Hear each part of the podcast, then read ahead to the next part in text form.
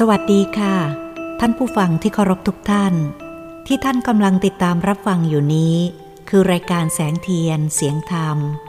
ดำเนินรายการโดยดิฉันเพนสี อินทรทัศน์ดิฉันได้รับความเมตตาจากท่านอาจารย์ ดรสุทัศสาอ่อนค้อม ส่งหนังสือธรรมนิยายชุด สัตว์โลกย่อมเป็นไปตามกรรม เรื่องที่ 6 คือความหลังในสังสาร เนื้อหาสาระก็เป็นเรื่องต่อเนื่องจากความหลงในสงสาร ซึ่งเป็นเรื่องที่ผู้ฟังให้ความสนใจมากอีกเรื่องหนึ่ง ดิฉันได้รับโทรศัพท์มากมายจากผู้ฟังที่ทวงถามมาตลอดเวลาว่า เมื่อไหร่จะได้รับฟังความหลังในสังสารสักที รอมาตั้งนานแล้ว ดิฉันก็ได้ตอบท่านผู้ฟังไปว่า ท่านอาจารย์กำลังเขียนอยู่ค่ะ น่าจะเสร็จในเร็ววันนี้และบัดนี้ ดิฉันก็ได้รับหนังสือความหลังในสังสารจากท่านอาจารย์แล้ว จึงได้รีบนำมาอ่านทันที เมื่อตัดต่อมิกเสียงเสร็จแล้วก็จะได้นำส่งออกอากาศ เผยแผ่เป็นธรรมทาน ทางสถานีวิทยุคลื่นพระพุทธศาสนา ที่ดิฉันนำออกอากาศอยู่แล้วร้อยกว่าสถานีทั่วทุกภาค และวันนี้โอกาสนี้เสร็จเรียบร้อยแล้ว ขอเชิญท่านผู้ฟังติดตามรับฟัง ความหลังในสังสารค่ะ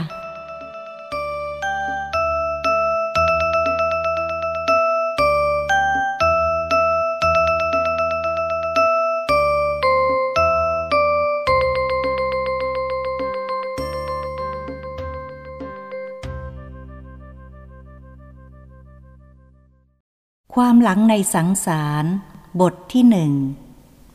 จากพุทธภูมิสู่มาตุภูมิ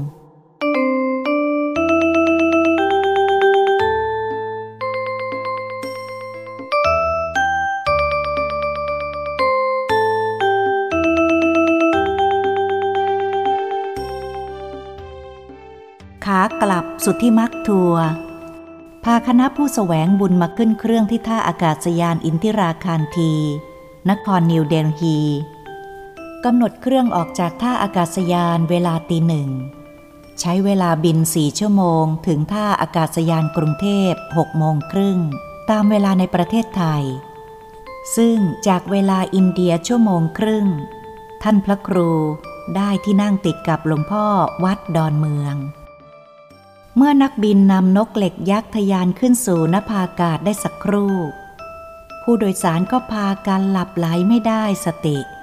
หลวงพ่อวัดดอนเมืองก็ถือโอกาสจำวัด เพราะเหน็ดเหนื่อยกับการนั่งรถมาหลายวัน คงมีแต่ท่านพระครูเจริญวัดป่ามะม่วงที่นั่งมองออกไป นอกหน้าต่าง เพื่อชมความงามของท้องฟ้ายามราตรี ประเดี๋ยวหนึ่งก็เกิดความคิดขึ้นว่า เราอยู่ในที่สูง คงชิดสวรรค์ชั้นฟ้า น่าจะสวดมนต์อุทิศส่วนกุศลให้พวกเทวดา เผื่อเครื่องบินตกจะได้ไปขออาศัยอยู่ในวิมานพระอินทร์ท่านคิดตลก แล้วจึงหลับตาและเริ่มสวดมนต์บทเมตตาพรหมวิหารภาวนา ที่ท่านเรียกติดปากว่า มหาเมตตาใหญ่ เมื่อยี่สิบกว่าปีก่อน แม่ชีก้อนทอง ปานเนน มาขออาศัยอยู่ที่วัดป่ามะม่วง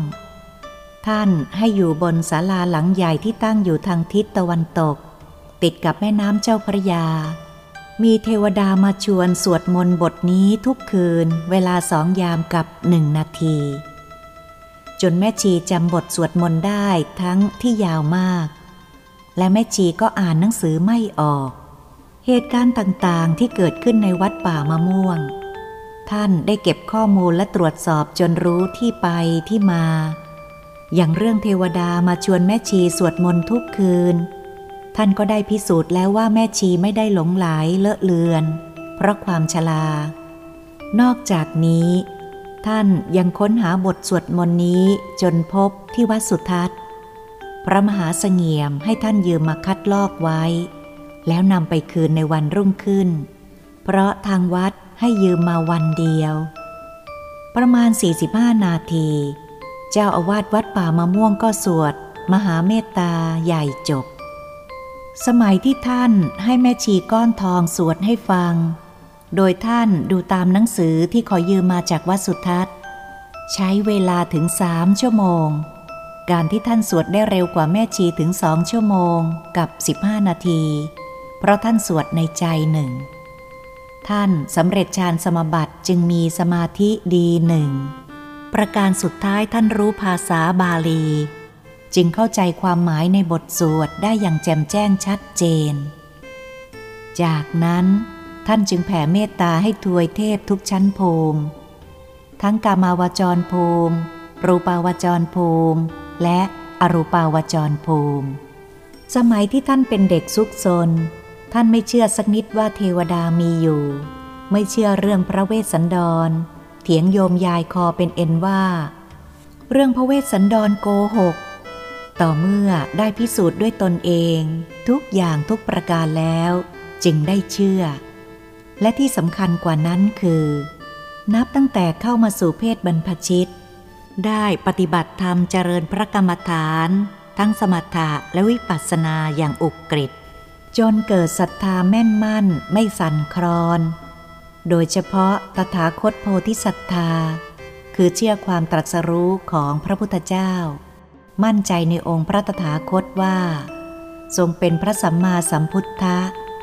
ทรงพระคุณทั้งเก้าประการ มีอรหังเป็นต้น รัฐธรรมบัญญัติวินัยไว้ด้วยดี ทรงเป็นผู้นำทางที่แสดงให้เห็นว่า มนุษย์คือเราทุกคนนี้ หากฝึกตนด้วยดีก็สามารถเข้าถึงภูมิธรรมสูงสุด บริสุทธิ์หลุดพ้นได้ ดังที่พระองค์ได้ทรงบำเพ็ญไว้เป็นแบบอย่างแล้ว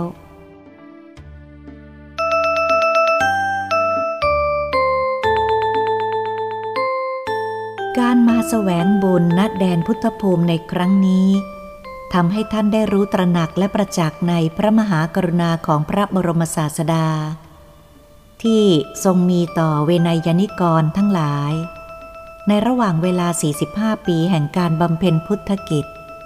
ได้เสด็จไปประทับจำพรรษา ณสถานที่ต่างๆ นับแต่พรรษาแรก ทรงประทับที่ป่าอิสิปตนมลึกคทายวัน ใกล้นครพาราณสี โปรดพระปัญจวัคคียะสากุลบุตร และสหายอีกสี่คน ชาวชนบทห้าสิบคน ท่านเหล่านี้ได้สำเร็จพระอรหันต์ในพรรษาแรกแห่งการบำเพ็ญพุทธกิจนั้นเลยทีเดียว และเมื่อออกพรรษาทรงส่งพระอรหันตสาวกทั้งหกสิบองค์นี้ ไปประกาศพระศาสนาด้วยพระดำรัสว่า จรัฐพิกเวจาริกังพหุชนะหิตายะพหุชนะสุขายะ โลกานุกรรมปายะ อัฏฐายะ หิตายะ สุขายะ เทวมนุษย์สานัง ภิกษุทั้งหลาย พวกเธอจงเที่ยวไป เพื่อประโยชน์และความสุขแก่มหาชน เพื่ออนุเคราะห์โลก เพื่อประโยชน์เกื้อกูลและความสุขแก่ทวยเทพและมนุษย์ ถ้าจำไม่ผิด พระดำรัสนี้อยู่ในพระไตรปิฎกบาลี เล่มที่สี่ ข้อที่ 32 หน้าที่ 39 แต่ถ้าจำผิดก็แปลว่าจำไม่ถูก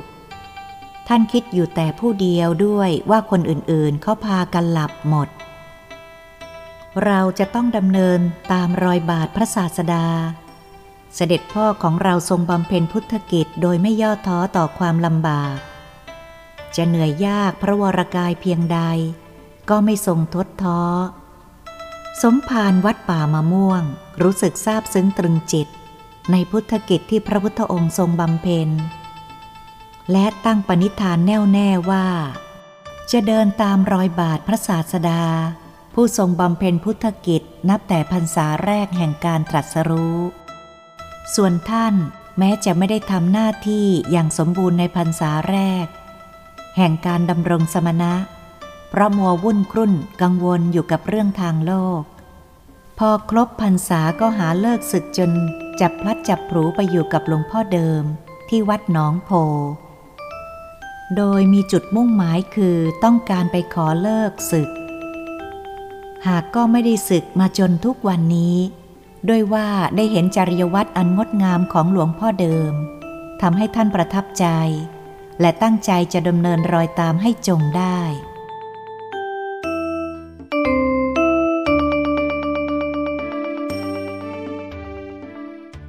เสียงกรนเบาๆ ของหลวงพ่อวัดดอนเมืองกับเสียงกรนดังๆ ของผู้โดยสารบางคน ไม่ได้ทำความรำคาญให้กับภิกษุวัยห้าสิบเจ็ดท่านยังคงระลึกนึกถึงการบำเพ็ญพุทธกิจของพระพุทธเจ้า ในระหว่างเวลา 45 ปี ด้วยความประทับใจ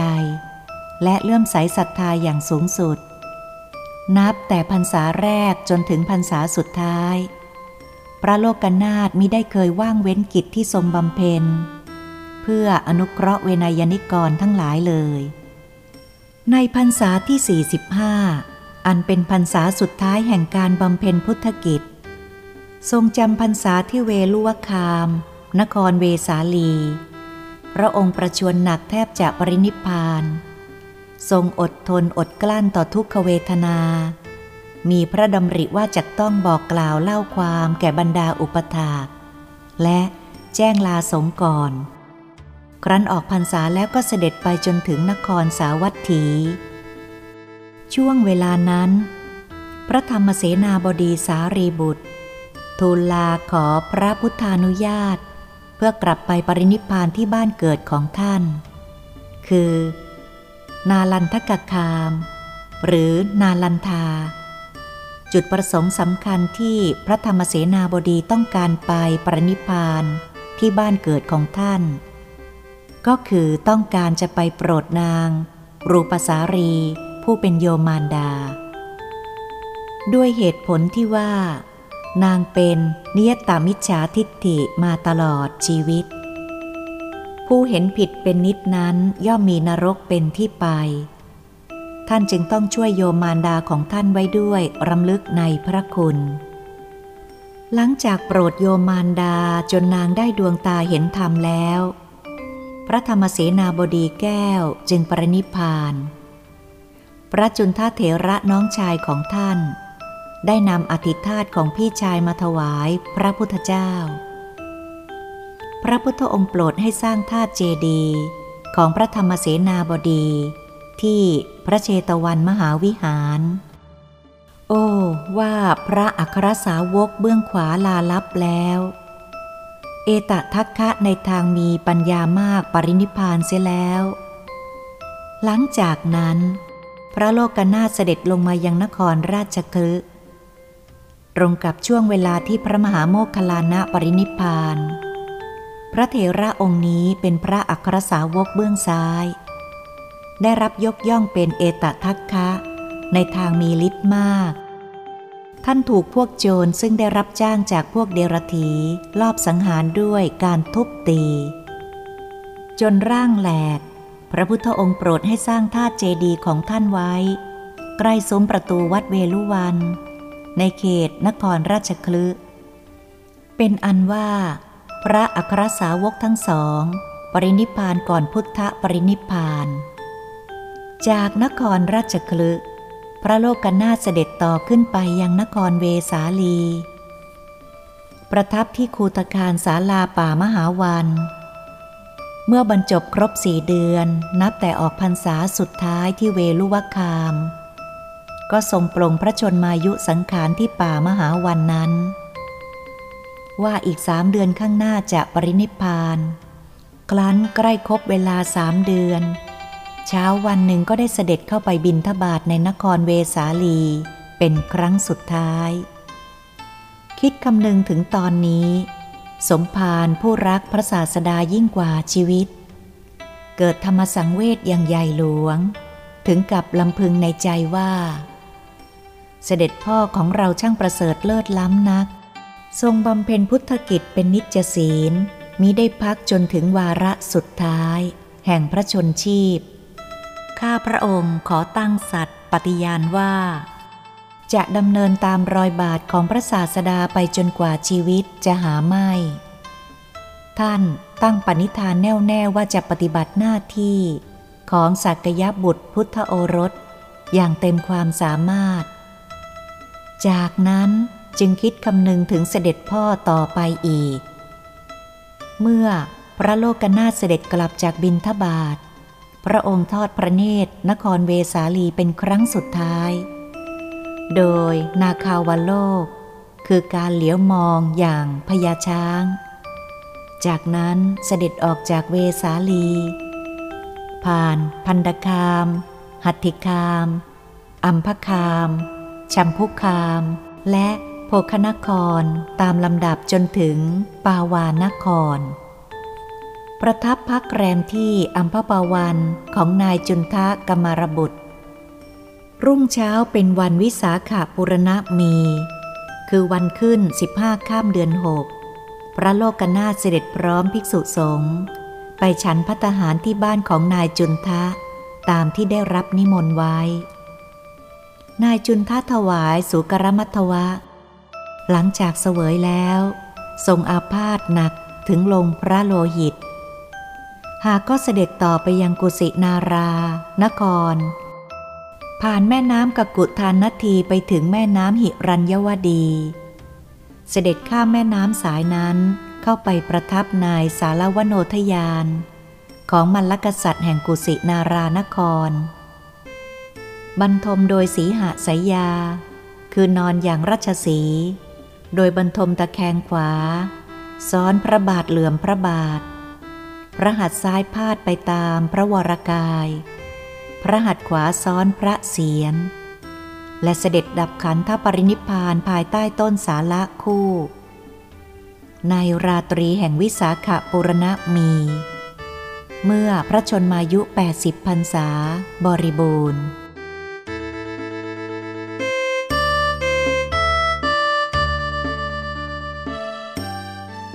สาธุ สาธุ สาธุ อนุโมทามิ ขออนุโมทนา เสียงคุ้นหูดังอยู่ใกล้ ๆท่านจำได้แม่นยำน้ำเสียงกังวานก้องอย่างนี้ไม่ใช่ใคร หลวงพ่อในป่า อาจารย์ของท่านนั่นเอง หลวงพ่อมาตั้งแต่เมื่อไรครับเนี่ย แล้วมีตั๋วหรือเปล่า ท่านถามปนยาวคนอย่างเราไม่จำเป็นต้องมีตัว๋ว หลวงพ่อในป่าตอบด้วยเสียงดังกังวานก้อง หากผู้ที่ได้ยินมีเพียงผู้เดียว คือสมภารวัดป่ามะม่วงสิทธิ์ของท่าน แล้วอาจารย์กับสิทธิ์ก็ใช้ภาษาจิตสนทนากัน หลวงพ่อครับ การไปแสวงบุญครั้งนี้ ผมได้ประโยชน์มหาศาลเลยครับ ผมประทับใจในพระตถาคตที่ทรงบำเพ็ญพุทธกิจอย่างไม่ขาดตกบกพร่อง นับตั้งแต่พรรษาแรกแห่งการตรัสรู้ กระทั่งพรรษาสุดท้าย ทรงเป็นมหาบุรุษผู้ยิ่งใหญ่ เป็นแบบอย่างอันยอดเยี่ยมของมนุษยชาติ ผมเห็นแล้วครับว่ามนุษย์ที่ฝึกตนดีแล้ว แม้เทวดามารพรหมก็ยังน้อมนมัสการหลวงพ่อในป่าช่วยเสริมว่า เพราะเหตุนี้เอง พระตถาคตจึงตรัสสอนว่า ทันโตเศษโถมนุษย์เสสุ ในหมู่มนุษย์ คนประเสริฐสุดคือคนที่ฝึกแล้ว อยู่ในพระไตรปิฎกบาลี เล่มที่ 25 ข้อที่ 33 หน้าที่ 57 ครับสิทธิ์บอกที่มาของพระพุทธวจนะที่อาจารย์อัญเชิญมา เราไม่ได้ถาม และก็ไม่ได้คิดจะถาม แต่เรากำลังจะบอกเธอว่า เดี๋ยวนี้คนประเสริฐหายาก แม้พระสงฆ์องค์เจ้าก็หาที่ประเสริฐยากมาก เพราะเขาไม่สนใจที่จะฝึก ท่านพูดความจริงที่คนส่วนใหญ่ไม่ใคร่ยอมรับ แต่ผมเป็นคนที่ฝึกแล้วนะครับหลวงพ่อ ผมผ่านการฝึกมาครบถ้วนกระบวนการ ฝึกด้วยระบบไตรสิกขานะครับ ข้อนั้นเรารู้แล้ว และกำลังจะบอกเธอว่า ธอจะต้องทำหน้าที่ฝึกผู้อื่นด้วย เธอตั้งปณิธานไว้มิใช่หรือว่าจะดำเนินรอยตามเสด็จพ่อของพวกเรา นั่นแหละ ขอให้เธอทำหน้าที่ให้ดีที่สุด ท่องไว้ให้ขึ้นใจว่า เราต้องทำเราต้องทำถ้าเราไม่ทำใครจะทำครับ ผมต้องทำผมต้องทำ ถ้าผมไม่ทำแล้วใครจะท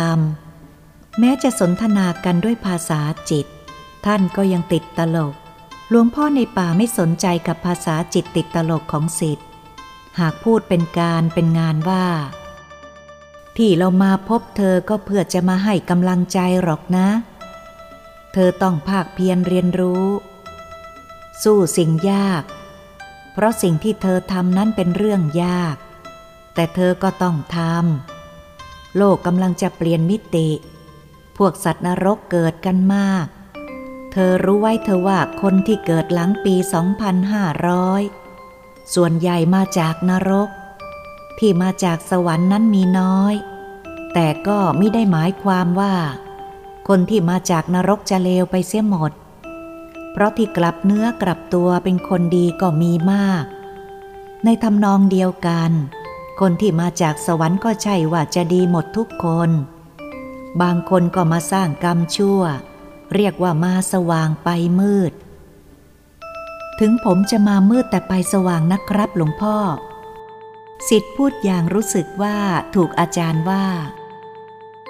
เธอไปแสวงบุญที่ไหนมาหรือจู่ๆอาจารย์ก็เปลี่ยนเรื่องสนทนา แดนพุทธภูมิครับ นอกจากเรียกดินแดนแห่งนี้ว่าแดนพุทธภูมิแล้ว น่าจะเรียกว่าแดนพระอรหันต์เพราะว่าเป็นที่เกิดของพระอรหันต์หลายแสนรูป มีทั้งบุรุษและสตรี ผมหมายถึงในสมัยพุทธกาลนะครับ หลังพุทธกาลพระอรหันต์เริ่มลดน้อยลงเรื่อยๆ จนปัจจุบันไม่ทราบว่าจะมีหรือเปล่า แล้วเธอรู้ไหมว่าาวะสามประการของพระอรหันต์มีอะไรบ้าง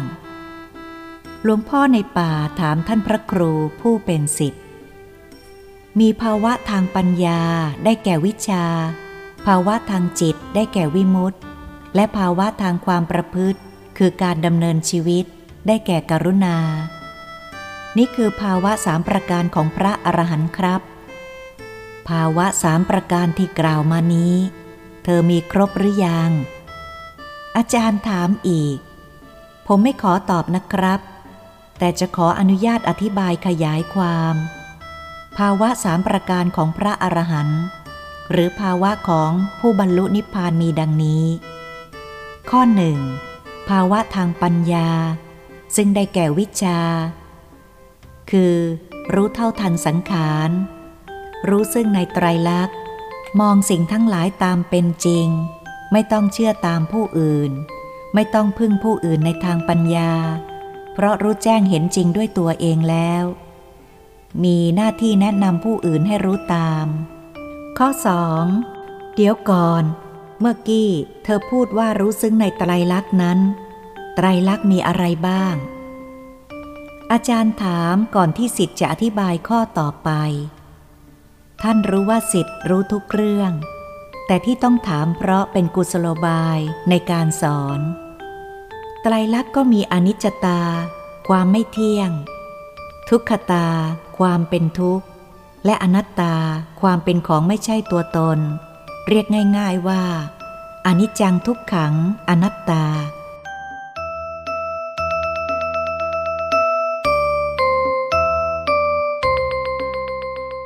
การที่เรานำเรื่องไตรลักษณ์มาพูด ก็เพื่อจะบอกกับเธอว่า อีกยี่สิบปีข้างหน้า จะมีพระแผลงแผลงเซ่อเซ่อซนซนมาเปลี่ยนไตรลักษณ์ จากอนิจจังทุกขังอนัตตา เป็นอนิจจังทุกขังอัตตา เรื่องนี้เธอมีความเห็นอย่างไร เขาเปลี่ยนไม่ได้หรอกครับ เพราะไตรลักษณ์เป็นพระปัญญาตรัสรู้ของพระพุทธเจ้า ถ้าเปลี่ยนก็เท่ากับเขาไม่เชื่อมั่นในความตรัสรู้ของพระพุทธเจ้า ไม่รู้ว่ามาบวชให้บาปทำไมกัน ต่อไปธรรมนิยามข้อที่ว่า สัพเพธรรมาอนัตตา ก็ต้องเปลี่ยนเป็น สัพเพธรรมาอัตตา แล้วแบบนี้จะไปสอนญาติโยมอย่างไร มิไขว้เขวนอกลู่นอกทางกันหมดหรือ หลวงพ่อว่าไหมครับ ว่าอะไร เธอจะให้เราว่าอะไรหรืออาจารย์เริ่มย้า สิทธิ์เย้าตอบว่า ก็ว่าพระที่แผลงแผลงเซ่อเซ่อซนซนคนนั้นล่ะครับ สิทธิ์ตั้งใจใช้ คนนั้นแทนรูปนั้น เพราะถ้าคิดจะเปลี่ยนสัจธรรมให้เป็นอื่น ก็ไม่สมควรจะเป็นสักยะบุตรพุทธโอรส ท่านจึงไม่ยกย่อง เพราะเสด็จพ่อตรัสสอนไว้ในพระไตรปิฎกเล่มที่ 27 ข้อที่ 2442 หน้าที่ 532 ว่า นิคันเห นิคหาระหัง ปักคันเห ปักคะหาระหัง พึงข่มคนที่ควรข่ม พึงยกย่องคนที่ควรยกย่อง ต่อข้อสองได้แล้ว อาจารย์บอกเมื่อเห็นสิทธิ์เริ่มจะร่ายยาว ขออีกนิดเถอะครับคือเรื่องไตรลักษณ์ที่เขาจะเปลี่ยนอนัตตาเป็นอัตตานั้น ผมมั่นใจว่าเขาไม่สามารถทำให้คนอื่นเชื่อตามได้ทั้งหมด เพราะคนที่มีปัญญาบารมี เขาจะไม่เชื่อ สิทธิ์ พูดแบบมองสิ่งทั้งหลายตามเป็นจริง ถ้าอย่างนั้นเราขอถามต่ออีกนิดว่า ในโลกนี้ คนโง่กับคนฉลาดอย่างไหนมีมากกว่ากันคำถามแบบนี้มีมันตั้งแต่สมัยต้นพุทธกาลแล้วนะครับหลวงพ่อ ที่สัญชัยปริพาชกถามท่านอุปติสสะด้วยคำถามเดียวกันนี้ ตอนที่ท่านอุปติสสะกับท่าน โกริตะมาชวนไปเฝ้าพระพุทธเจ้า แต่สัญชัยปริพาชกไม่ยอมไปด้วยเหตุผลที่ว่า เป็นอาจารย์อยู่ดีๆ จะให้ลดตัวลงไปเป็นสิทธิ์เสียศักดิ์ศรียอมรับไม่ได้ แล้วจึงถามท่านอุปติสสะว่า ในโลกนี้ คนโง่กับคนฉลาดอย่างไหนมีมากกว่ากัน ท่านอุปติสสะตอบว่า คนโง่มีมากกว่า สัญชัยปริพาชกจึงบอกว่า ถ้าเช่นนั้น คนฉลาดจงไปสู่สำนักพระพุทธเจ้า ที่แกพูดเช่นนี้ เพราะต้องการให้คนจำนวนน้อยไป คนจำนวนมากอยู่กับแก แกจะได้ค่าสอนมากๆ ปรากฏว่า มีคนตามท่านอุปติสสะและท่านโกริตะไป 250 คน สัญชัยปริพาชกแกเสียใจ จนลมจับแล้วก็อาเจียนเป็นโลหิต ต่อไปถ้าเธอจะนำเรื่องนี้ไปสอนสิทธิ์ เกิดข้อถามว่า สัญชัยนามสกุลปริพาชกหรือ เธอจะตอบว่าอย่างไร ผมก็จะตอบว่า ปริพาชกไม่ใช่นามสกุลของสัญชัย แต่หมายถึงนักบวชนอกพระพุทธศาสนาที่เป็นผู้ชาย ถ้าเป็นผู้หญิงเรียกว่าปริพาชิกา นักบวชพวกนี้ชอบสัญจรไปในที่ต่างๆ เพื่อเผยแพร่ทัศนะทางศาสนาและปรัชญาของตน บ้างก็ตั้งเป็นสำนักสอน อย่างสัญชัยปริพาชก แกตั้งสำนักสอนลัทธิอยู่ในนครราชคลึ มีสิทธิ์มากมาย ท่านอุปติสสะและท่านโกลิตะก็เคยบวชอยู่ในสำนักนี้ ต่อมาเมื่อพระพุทธเจ้าอุบัติขึ้นในโลก ท่านจึงพากันไปสู่สำนักพระพุทธเจ้า พร้อมสิทธิ์อีก 250 คน หลังจากบวชแล้วท่านอุปติสสะได้นามตามชื่อมารดาว่า สารีบุตร ส่วนท่าน โกลิตะ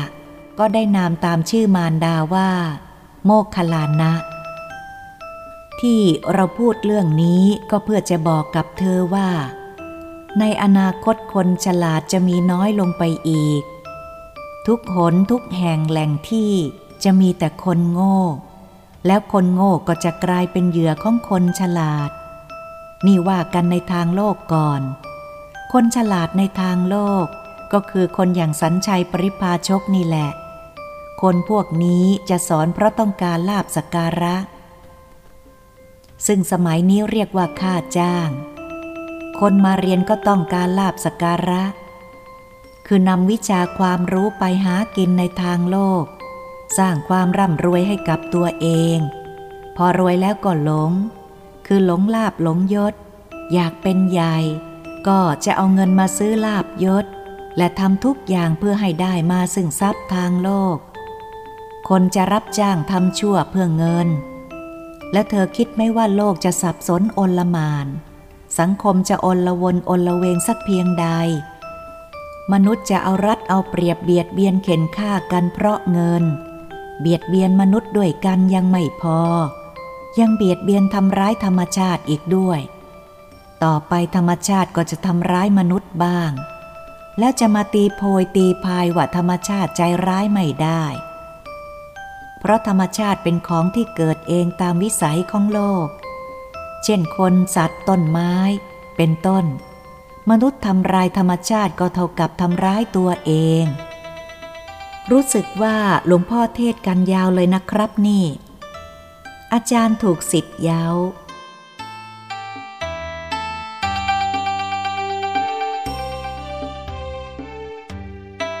จะกันยาวหรือกันสั้น ก็สำคัญทั้งนั้น เพราะเป็นเรื่องที่เธอต้องทำและทำโดยความปล่อยวาง เอาละทีนี้ก็จะเทศกันสั้น เธอจะสรุปว่าคนที่มุ่งแต่จะหาเงินอย่างเดียว ไม่สนใจเรื่องบุญทาน แม้เขาจะร่ำรวยมีเงินเป็นร้อยล้านพันล้าน ก็ไม่สามารถนำไปซื้อสวรรค์นิพพานได้ เผลอๆตายไปก็ต้องตกนรก เพราะเงินที่ได้มานั้นไม่บริสุทธิ์โปร่งใส จึงสรุปว่า คนที่ร่ำรวยเป็นเศรษฐีมหาเศรษฐีส่วนมาก ไม่ได้ไปดี ศาสนาคริสต์สอนว่า อูดลอดรูเข็มยังง่ายกว่าคนร่ำรวยเข้าแผ่นดินสวรรค์ หลวงพ่อรู้จักศาสนาคริสต์ด้วยหรอครับ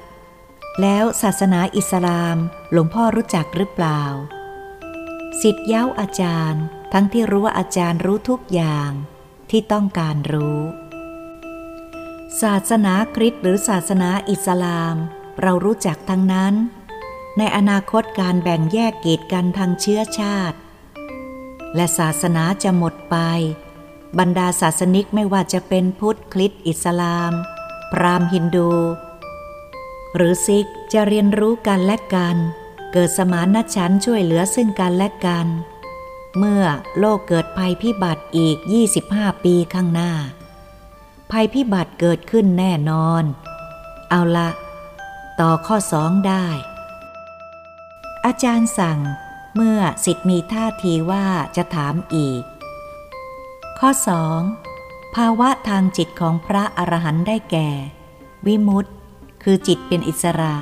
พ้นจากการผูกพันเพราะดับกิเลสได้หมด ไม่ตกเป็นทาตของกิเลส พ้นจากการบงการครอบงำของกิเลสทั้งหลาย ไม่มีเรื่องกังวลใจ ไม่มีเรื่องกลุ้มกังวล ไม่หงุดหงิดงุนง่าน ไม่หงอยเหงาเบื่อหน่าย ไม่หวาดกลัวไม่สะดุ้งต่อภัยใด ๆ มีจิตใจสงบเป็นสุข ไร้โศกปลอดโปร่งผ่องใสเยือกเย็น เอิบอิ่ม สันโดษ มีความเป็นอยู่เรียบง่าย มีสุขภาพจิตดี ผมขอยกตัวอย่างพระอรหันต์องค์หนึ่ง คือท่านอุปเสนเถระน้องชายของท่านพระสารีบุตรเถระ ท่านไม่สะดุ้งกลัวต่อภัยใด ๆ แม้มรณะภัย ท่านปฏิบัติอยู่ในถ้ำแห่งหนึ่ง ในป่าสีตะวันอันเยือกเย็น เพราะสีตะ แปลว่า เยือกเย็น แต่ท่านไม่เป็นทุกข์ไม่ว่าอากาศจะหนาวเหน็บเยือกเย็นสักเพียงใด เมื่อปฏิบัติอยู่ ถูกงูพิษกัด ขณะพิษมีฤทธิ์ร้ายแผ่ซ่านอยู่ในกาย ท่านไม่แสดงอาการหวาดกลัว หรือวิตกกังวลใด ๆ แต่ท่านบอกเพื่อนภิกษุที่ปฏิบัติอยู่ด้วยกันว่า ให้หามท่านออกไปไว้นอกถ้ำเพื่อไม่ให้กลิ่นเน่าเหม็นจากซากศพของท่านรบกวนผู้ปฏิบัติ ข้อ 3. ภาวะทางความประพฤติหรือการดำเนินชีวิต ได้แก่กรุณา พระอรหันตขีนาศพไม่มีอะไรต้องทำเพื่อตนอีก จึงทำเพื่อผู้อื่น และทำด้วยจิตที่ปราศจากอาวิชชา ตัณหา อุปทาน อันเป็นเหตุให้เกิดวัตตะ คือวงจรแห่งทุกข์ การดำเนินชีวิตที่เหลือของพระอรหันต์ จึงเป็นไปเพื่อผู้อื่นโดยตลอด มีชีวิตอยู่เพื่อผู้อื่นอย่างแท้จริง ตัวอย่างเช่น พระมหากัสปะเทระผู้เคร่งครัดในทุดงควัตสามประการ คือนุ่งห่มผ้าบางสุกุลเป็นวัด เที่ยวบินทบาทเป็นวัด และอยู่ป่าเป็นวัด พระศาสดาทรงยกย่องว่า ท่านเป็นผู้มักน้อยสันโดษเสมอพระองค์ เป็นผู้ไม่ยึดติดตระกูลใด ๆ วางใจเป็นกลางว่า ผู้ใคร่ลาบจงได้ลาบ ผู้ใคร่บุญจงได้บุญ ท่านเป็นผู้มีจิตประกอบด้วยเมตตากรุณา ปรารถนาความสุขต่อผู้อื่น ปกติท่านเข้าฌานเป็นประจำ เมื่อออกจากฌานแล้วจะไปโปรดคนยากจนที่ท่านเห็นว่า ควรโปรด เพราะมีหลักว่าานที่ถวายแก่พระผู้ออกจากฌานใหม่ๆ มีอานิสงส์มาก เอาละทีนี้เธอก็รู้แล้วสินะว่า เธอจะต้องทำอย่างไรบ้าง ชีวิตที่เหลือของเธอจะเป็นไปเพื่อผู้อื่น มีชีวิตอยู่เพื่อผู้อื่นอย่างแท้จริง ตอนนี้ที่วัดของเธอมีผู้อื่นมารอเธอเต็มวัดเลย เธอคงต้องเหนื่อยหน่อยนะ แต่ต้องทำ อย่าลืมที่เราบอกให้เตือนตัวเองเสมอว่า ถ้าเราไม่ทำใครจะทำครับหลวงพ่อ แต่หลวงพ่อต้องช่วยผมนะครับ อย่าทอดทิ้งผมให้ต้องเปล่าเปลี่ยวเดียวดายอยู่บนปลายโลกร้างนะครับ คราวนี้ท่านอ้อนซอลี่ เสียใจ เราไปละหลวงพ่อในป่าบอกลา อย่าเพิ่งไปสิครับ ผมขอถามอีกข้อเดียวเท่านั้น เงียบไม่มีเสียงตอบจากหลวงพ่อในป่า แสดงว่าท่านไปแล้ว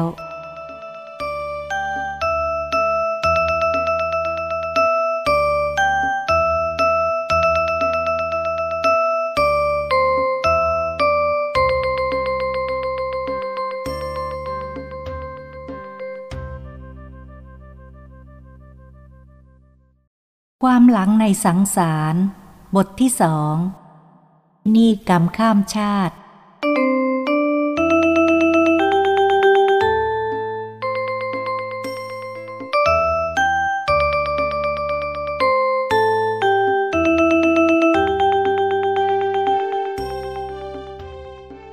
วลาผ่านไปสี่ชั่วโมง นกเหล็กยักษ์ก็ร่อนลงสู่ท่าอากาศยานกรุงเทพ ที่คนไทยเรียกติดปากว่า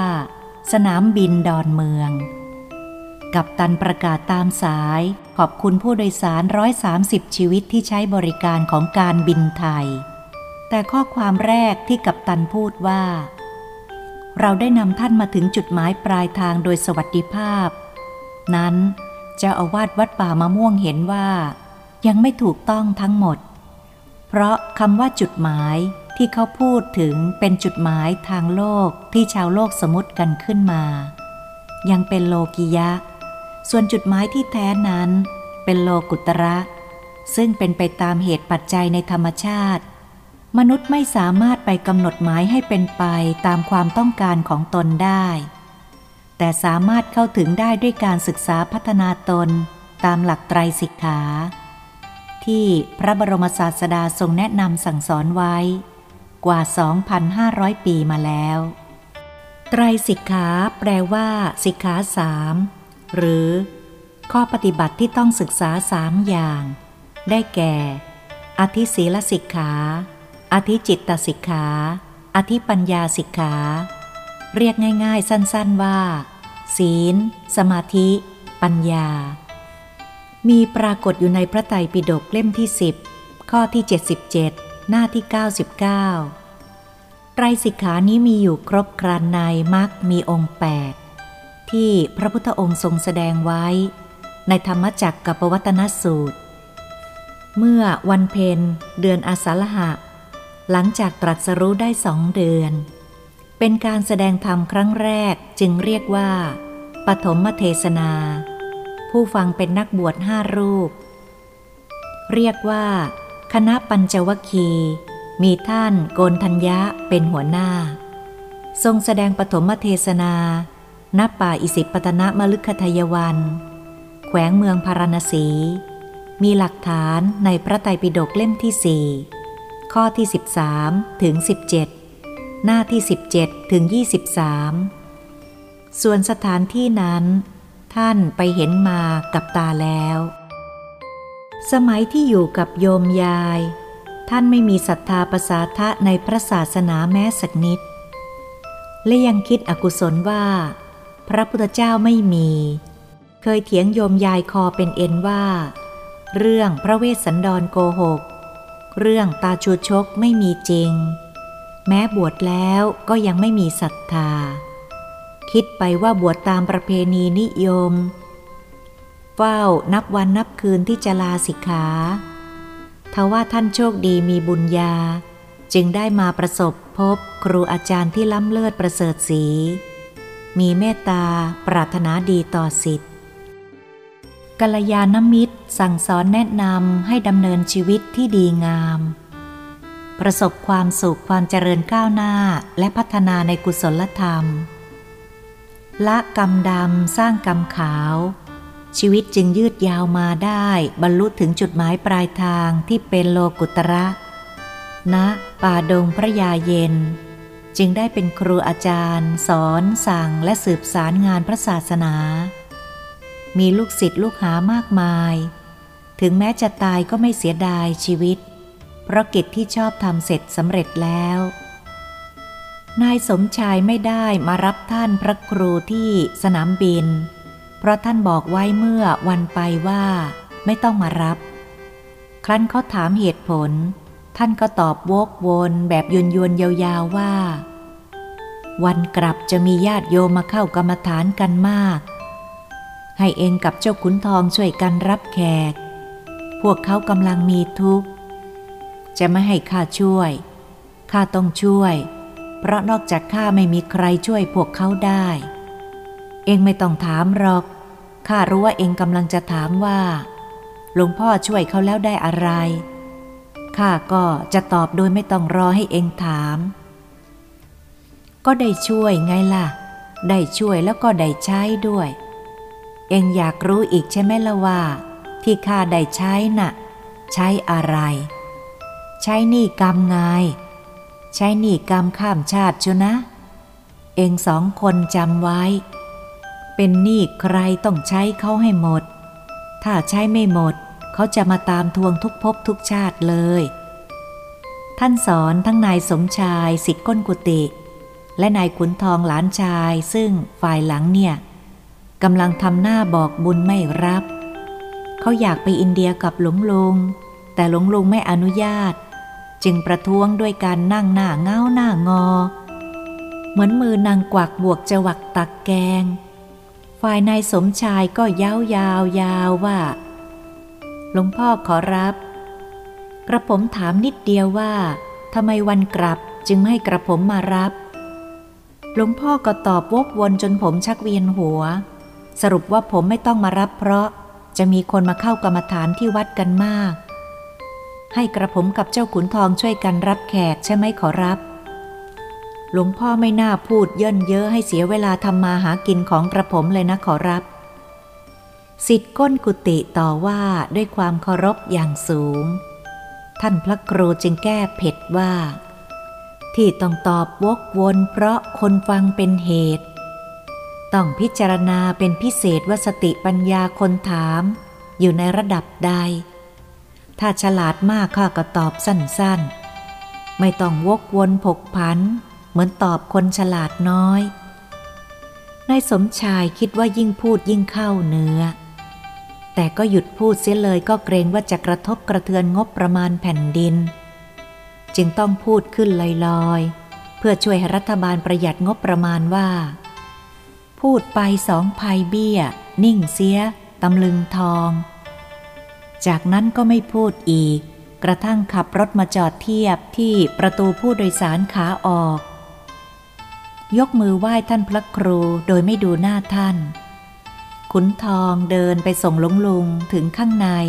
แล้วจึงเดินไวๆกลับมาขึ้นรถที่นายสมชายจอดรออยู่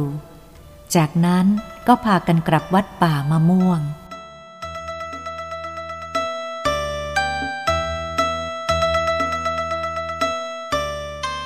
เจ้าอาวาสวัดป่ามะม่วงรู้ว่าเท่าแก่เสงจะต้องอนุเคราะห์ท่านด้วยการไปส่งที่วัด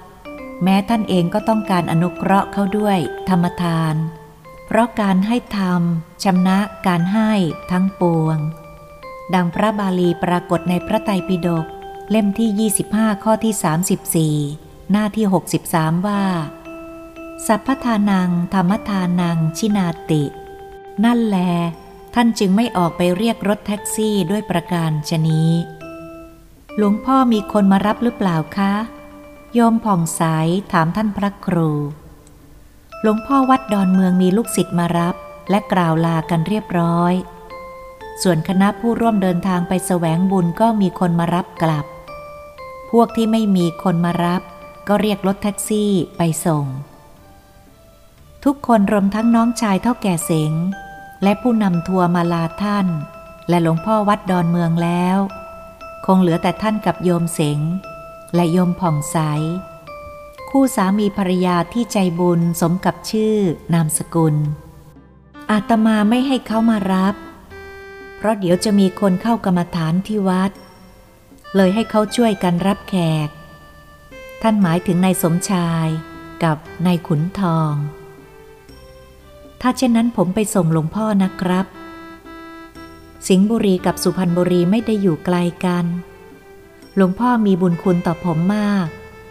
หากผมไม่ได้ไปอินเดียกับหลวงพ่อ ผมก็จะไม่ได้พบของดี ที่มีค่ากว่าแก้วแหวนเงินทองหรือทรัพย์สมบัติใด ๆ ในโลก เพราะเมื่อตายลงเราก็เอาทรัพย์ติดตัวไปปรโลกด้วยไม่ได้ ของดีที่เขาพบคือ การได้ดวงตาเห็นธรรม ขณะฟังพระสงฆ์เจริญพระพุทธมนต์ ธรรมจักรกับปวัตนสูตร ที่หน้าธรรมเมฆคสถูป ในตอนเย็นของวันที่ 4 กุมภาพันธ์ 2528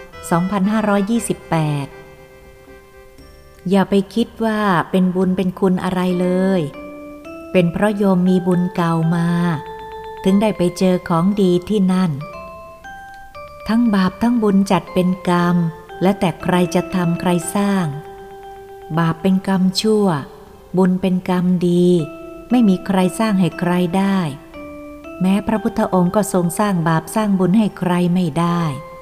นอกจากตัวเองสร้างเอง อาตมาไม่ได้พูดเองนะ มีในพระไตรปิฎกพระพุทธองค์ตรัสไว้ว่า ตุมเหหิกิจจังอาตับปังอาคาตาโรตถาคตา อยู่ในคาถาธรรมบท พระไตรปิฎกเล่มที่ 25ข้อ30 หน้าที่ 51 แปลว่าอะไรครับหลวงพ่อ ผมไม่เคยเรียนภาษาบาลี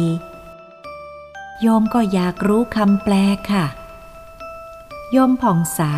ก็ไม่เคยเรียนภาษาบาลี จึงไม่รู้เช่นเดียวกับสามีคำแปลก็คือ ความเพียรพวกเธอทั้งหลายต้องทำเอง ตถาคตเป็นแต่ผู้บอกทางให้เท่านั้น ขยายความได้ว่า การที่เราจะบรรลุมรรคผล เราต้องทำเอง เมื่อทำก็ต้องมีความเพียรพยายาม ครูบาอาจารย์เป็นผู้แนะนำคือบอกทางให้เท่านั้น โยมเข้าใจหรือยังล่ะ เข้าใจแล้วครับ เท่าแก่เสียงตอบโยมผ่องใสยังไม่เข้าใจ เพราะยังไม่พบของดีเหมือนสามีได้พบแล้วคนขับรถเข้ามารับสองสามีภรรยา และช่วยแบกข้าวของสัมภาระ ซึ่งมีทั้งสัมภาระเดิม เช่นเสื้อผ้า และข้าวของเครื่องใช้ส่วนตัวที่นำไปใช้ระหว่างการเดินทาง กับสัมภาระใหม่ ที่จะนำมาฝากญาติมิตร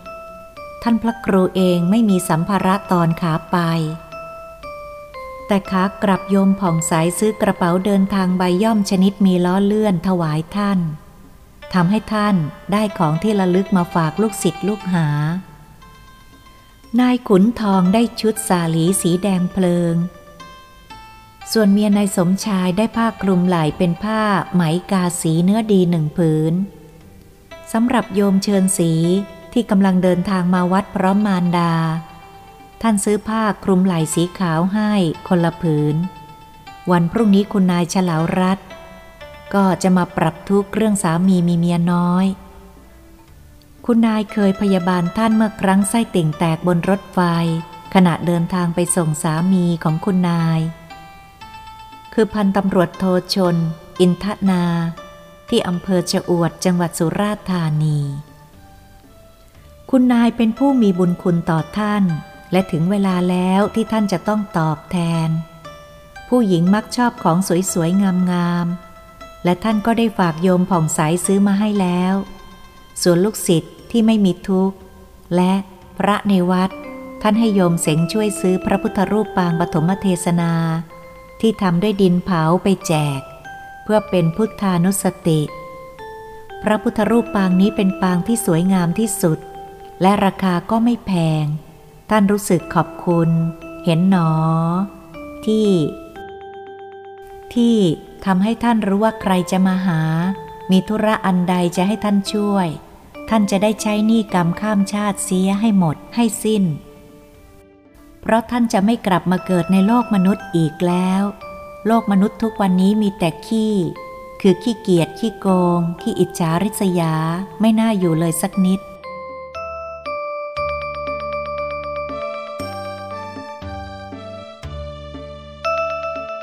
ออกจากสนามบินดอนเมือง เท่าแก่เสงบอกคนขับให้ไปส่งท่านพระครูที่วัดป่ามะม่วงจังหวัดสิงห์บุรีก่อน แล้วจึงไปสุพรรณเขานั่งหลังคู่กับท่าน ส่วนโยมผ่องใสนั่งหน้าคู่กับคนขับ เท่าแก่เสงดีใจนักที่จะได้สนทนาธรรมกับท่าน เขาศรัทธาท่าน และรู้สึกเหมือนว่าได้รู้จักมานานแสนนาน ทั้งที่เพิ่งรู้จักเมื่อสามปีที่ผ่านมานี่เอง อยากมาปฏิบัติกรรมฐานกับท่าน หากก็ไม่มีเวลาเพราะต้องทำมาค้าขายทำได้เพียงนำปัจจัยมาถวายเป็นค่าอาหารผู้ปฏิบัติธรรม วันนี้ก็จะถวายท่านห้าพันบาท เขารู้สึกปลอดโปร่งโล่งใจ และมีความสุขยังไม่เคยเป็นมาก่อน เพิ่งรู้ว่าคนที่ไม่เคยเข้ากรรมฐาน ได้มีโอกาสได้ดวงตาเห็นธรรม แล้วคนที่มาเข้ากรรมฐานแต่ไม่มีโอกาสได้ดวงตาเห็นธรรม จะมีหรือไม่หนอ บุรุษวัยสี่สิบห้าอยากรู้ มีมากมายเชียวละ สมภารวัดป่ามะม่วงพูดขึ้น หลวงพ่อรู้ว่าผมกำลังคิดอะไรอยู่อย่างนั้นใช่ไหมครับ ก็ทำไมจะไม่รู้ล่ะ ในเมื่อนั่งใกล้กันขนาดนี้ ท่านพระครูตอบยิ้มยิ้ม ท่านไม่อยากให้เป็นเรื่องของการอวดอุตริมนุสธรรม จึงพูดให้เป็นเรื่องขำไปเลยดีกว่า ถ้าอย่างนั้นผมขอความกรุณาหลวงพ่อช่วยอธิบายว่าทำไมคนที่มาเข้ากรรมฐาน แต่ไม่ได้ดวงตาเห็นธรรมก็มี และมีมากด้วย ท่านพระครูมองไปที่โยมผ่องใส เห็นนั่งหลับตัวโยกไปโยกมา เพราะเหน็ดเหนื่อยกับการเดินทาง ยังไม่ถึงเวลาของโยมผ่องใส ที่จะได้ของดีเหมือนสามีได้ ปล่อยให้หลับไปก่อนก็แล้วกัน ส่วนคนขับรถใจจดจ่ออยู่กับหนทางไปวัดป่ามะม่วง และพวงมาลัยถึงได้ยินไปก็ไม่รู้เรื่อง คิดดังนี้แล้ว ท่านจึงอธิบายให้โยมเสียงฟัง ความว่า คนที่มาเข้ากรรมฐานไม่ใช่ว่าจะมาด้วยศรัทธาไปหมดทุกคน ส่วนใหญ่มาเพราะเห็นคนอื่นเข้ามาก็มาบ้าง ไม่รู้เหนือรู้ใต้ ไม่ตั้งใจปฏิบัติ มาให้เปลืองข้าววัดไปวันๆบางคนก็มาด้วยอำนาจของโลภะหรือความโลภสั่งให้มา อยากมานั่งให้เห็นเลข จะได้เอาไปแทงหวย นี่ก็พวกหนึ่ง อีกพวกหนึ่งก็มาด้วยอำนาจโทสะ เช่นโกรธผัวทะเลาะกับผัว เลยหนีมาเข้ากรรมฐานประชดผัว และประชดเมียมีบ้างไหมครับ บุรุษวัย 45 ถามอย่างนึกสนุกกระคนอยากรู้ อันนี้ยังไม่เคยเจอนะ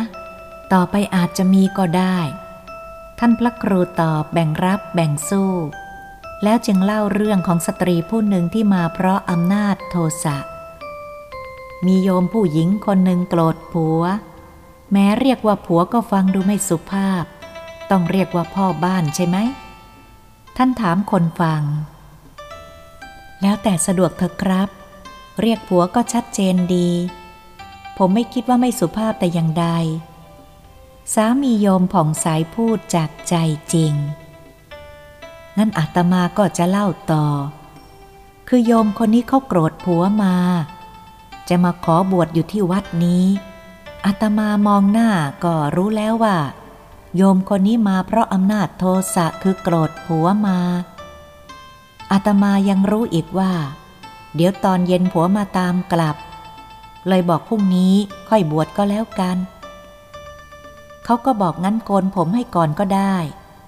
อาตมาก็ไม่เห็นด้วย ตกเย็นผัวมาตาม กลับไปกับผัวเฉยเลย ไม่มาลาอาตมาด้วย ผ่านไปสองสามวันมาอีกแล้ว มาอีรอบเดิมอีกคือมาขอบวชชีอาตมาก็บอกเหมือนเดิมอีก ตกเย็นผัวมาตามก็กลับไปกับผัวอีก เป็นหนที่สอง จากนั้นก็หายไปประมาณเดือนเศษเศษอาตมาก็คิดว่าคงหมดปัญหาแล้ว คงไม่มาอีกแล้ว ที่ไหนได้วันรุ่งขึ้นมาอีกแล้ว คราวนี้ร้องไห้ร้องห่มเข้ามาเลย บอกว่า หลวงพ่อเจ้าขาหนูขอมาบวชชี คราวนี้บวชจริง ๆอาตมาถามว่า ถ้าเกิดพวกบ้านเขามาตามอีกล่ะ หลวงพ่อไม่เชื่อแล้ว ไม่บวชให้แล้ว เขาก็บอกว่า มันไม่มาตามหรอกจ้ะ มันมีเมียใหม่แล้ว แต่อาตมามองหน้าเขาแล้วก็รู้สึกว่า ไม่ถึงเย็นรอก บ่ายสองโมงก็มาแล้ว เลยจะแก้เผ็ด จึงบอกสมชายพาไปให้แม่ชีเจียนช่วยโกนผมอาตมาคิดว่าคงโกนเสร็จบ่ายสองโมงพอดี ฝ่ายตาผัวมาถึงกุฏิอาตมาบ่ายสองโมงพอดีอีกเหมือนกัน เขากราบเสร็จก็บอกว่า จะมาตามภรรยา อาตมาก็บอกว่าเขาจะบวชชี โยมกลับไปเถอะตาผัวก็บอกว่าถ้าอย่างนั้น เขาจะขอพูดกับภรรยาเอง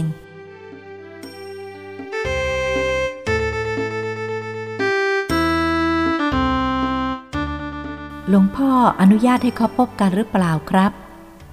ท่าแก่เสงใครรู้ ก็ต้องอนุญาตสิ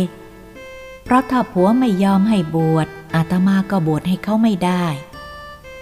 ท่านพระครูตอบแล้วจึงเล่าต่อ อาตมาก็เลยเรียกสมชายมา บอกว่าให้ไปตามโยมที่บวชชีมาพบหน่อย อาตมาจะได้บวชให้ ตาผัวรีบบอกว่าขอคุยกับเมียก่อน ตอนนั้นมีญาติโยมอยู่ด้วยหรือเปล่าครับ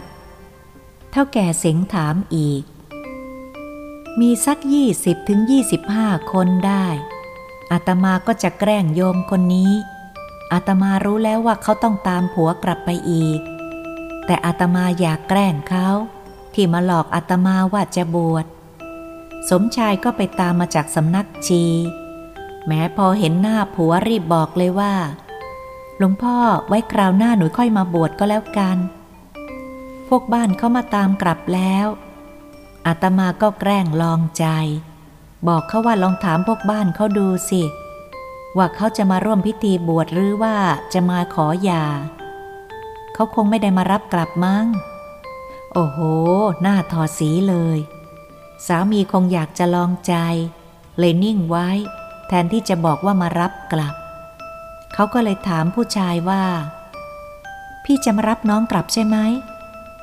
พี่เลิกกับอินังนั่นแล้วใช่ไหมตาผัวคงอายคนในกุฏิบอกเมียว่ามารับกลับเรื่องอื่นค่อยไปพูดกันที่บ้าน โยมสองผัวเมียก็กราบลาอาตมาก็เลยแกล้งพูดว่าโยมนี่ไม่มีสัจจะเลย ผิดคำพูดมาสามครั้งแล้ว เห็นอาตมาเป็นอะไร ถึงมาหลอกกันถึงสามครั้งสามครา คราวหน้าไม่ต้องมาอีกนะ อาตมาไม่ต้อนรับ แบบนี้หลวงพ่อบาปไหมครับ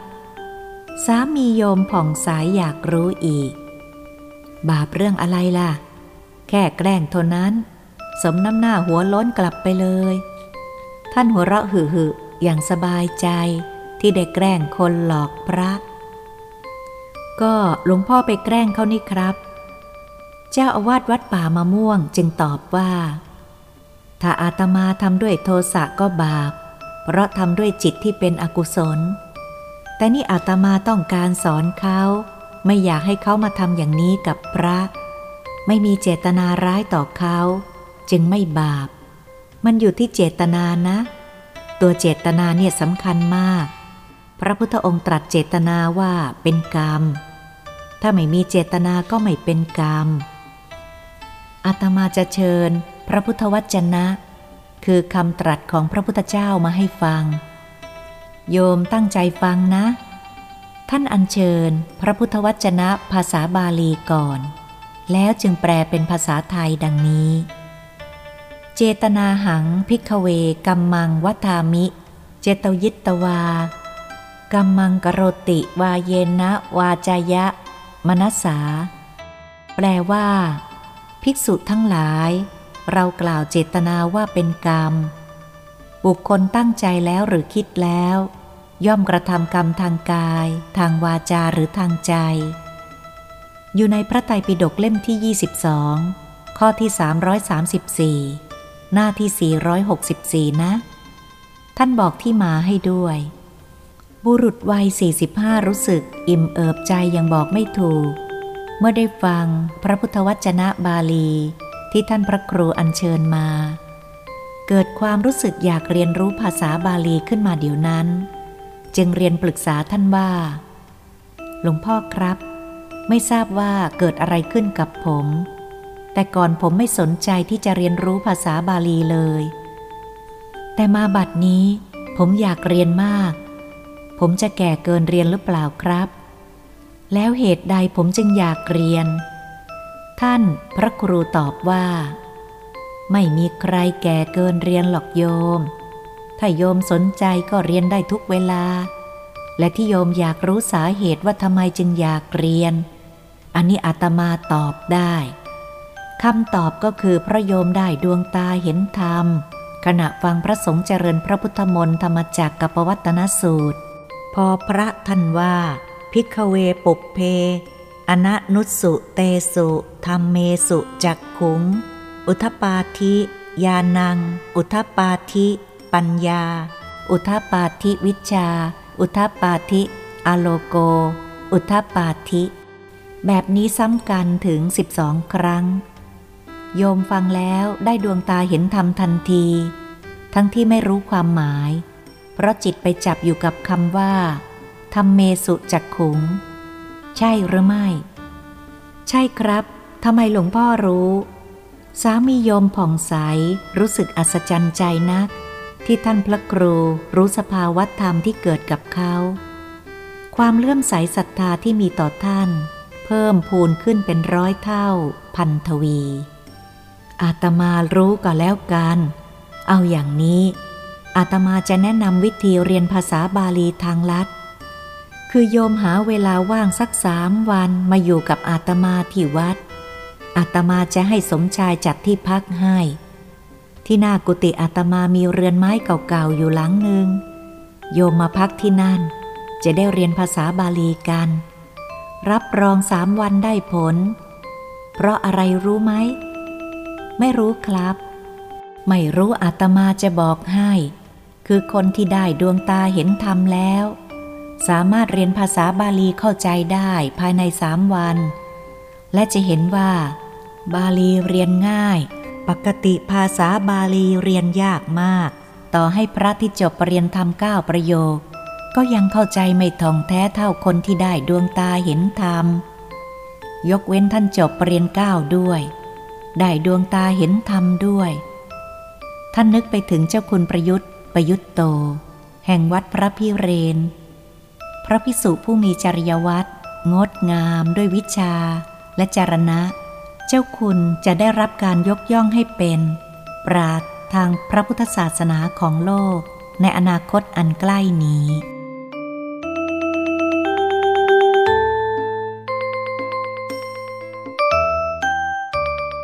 ถ้าเช่นนั้น ผมเห็นจะต้องมาให้เร็วที่สุด บุรุษปุถุชนผู้กลายเป็นอริยบุคคล เพราะบุญเก่ามาให้ผลพูดอย่างกระตือรือร้น เขาคิดว่าเมื่อกลับถึงบ้านจะจัดการทำธุระทางโลกที่ข้างค้างอยู่ให้เสร็จ และจะไปทำธุระทางธรรมสักสามวัน ภรรยาของเขาคงไม่ขัดข้อง และคงควบคุมดูแลงานแทนเขาได้ โดยไม่ขาดตกบกพร่อง ตั้งแต่แต่งงานกันมาหล่อนทำหน้าที่ของสีภรรยาได้ดียอดเยี่ยมที่สุด เขาเป็นคนโชคร้ายชีวิตลำบากยากเข็นมาตั้งแต่อายุได้แปดขวบ เตี่ยกับแม่ของเขาอบพยพมาจากจีนแผ่นดินใหญ่ ในปี 2486 ซึ่งตรงกับรัชสมัยพระบาทสมเด็จพระเจ้าอยู่หัวอนันทมหิดล ขณะนั้น เขาอายุเพียงสามขวบ บิดาได้มารับจ้างแบกหามอยู่ในตลาดท่าเรือคลองเตย มารดา รับจ้างปะชุนเสื้อผ้าอยู่กับบ้าน และดูแลลูกชายวัยสามขวบไปด้วย บ้านของเขาเป็นเพลิงเล็กๆทำด้วยวัสดุนานาชนิด ที่เก็บมาจากกองขยะ หรือตามบ้านเรือนที่เจ้าของนำมาทิ้งไว้นอกบ้าน แต่ด้วยความขยันขันแข็งของเตี่ยกับแม่ ฐานะก็ดีขึ้นเรื่อยๆ กระทั่งเขาอายุได้แปดขวบ เตี่ยก็สามารถเก็บเงินซื้อบ้านแบบผ่อนส่งได้ เตีย พาลูกเมียมาอยู่บ้านใหม่ และเปลี่ยนจากอาชีพรับจ้างแบกหาม มารับซื้อของเก่า โดยเปิดร้านเล็กๆ ในตลาด มีพ่อค้าหาเร่ไปหาซื้อของเก่าตามบ้านเรือน และร้านค้านำมาขายที่ร้านเตียทำให้เตียมีรายได้มากขึ้น มีเงินผ่อนส่งบ้านทุกเดือน และยังเหลือเก็บฝากธนาคารไว้เดือนละหลายสิบบาท แต่แล้ว เขากับมารดาก็ต้องประสบกับมรสุมชีวิตที่ร้ายแรง และหนักหนาสาหัสเกินจากกล่าวคำนั้น คือเตียพาผู้หญิงมาที่บ้าน บอกว่าเป็นเมียอีกคนหนึ่งของเตีย และกำลังตั้งท้องได้สองเดือน เตียกำชับให้แม่ช่วยดูแลเมียใหม่ ให้แม่หยุดทำงานรับจ้างปะชุนผ้า จะได้มีเวลาทำงานบ้าน ได้ฟังคำของเตียเขาเกลียดผู้หญิงคนนั้นขึ้นมาทันที เกลียดเตียด้วย ที่แอบไปมีเมียน้อยแล้วพามาให้เป็นนายแม่ เตียคงบ้าไปแล้ว หรือว่าผู้หญิงคนนั้นทำเสน่ห์ให้เตียหลงไหลจนลืมเมีย ลืมลูก นับตั้งแต่วันนั้นเป็นต้นมา เขากับแม่ก็หาความสุขไม่ได้เลย แม่พาเขาเข้าโรงเรียน เพราะอายุเลยเกณฑ์มาหนึ่งปีแล้ว เมื่อเขากลับจากโรงเรียนแม่ก็ฟ้องว่า เมียใหม่ของเตี่ยแกล้งใช้แม่ทำงานทั้งวัน ไม่มีเวลาหยุด หล่อนให้แม่ซักผ้าให้ แม้กางเกงในของหล่อนก็ยังให้แม่ซัก ถ้าเขาอยู่บ้านยังไม่เท่าไร เพราะเขาขู่หล่อนว่า ถ้าทำอะไรแม่ เขาจะฆ่าให้ตายพร้อมลูกในท้อง และถ้าฟ้องเตีย เขาก็จะฆ่าเตียและจะยอมติดคุก ผู้หญิงคนนั้นจึงไม่กล้าฟ้องเตีย หากก็แกล้งเขาและแม่ด้วยการไม่ให้ใช้เงิน เงินทุกบาททุกสตางค์ที่เตียหามาได้ หล่อนเก็บไว้คนเดียว เตียชมว่าเมียใหม่ฉลาด และเชื่อทุกอย่างที่หล่อนพูด เขาเกลียดเตีย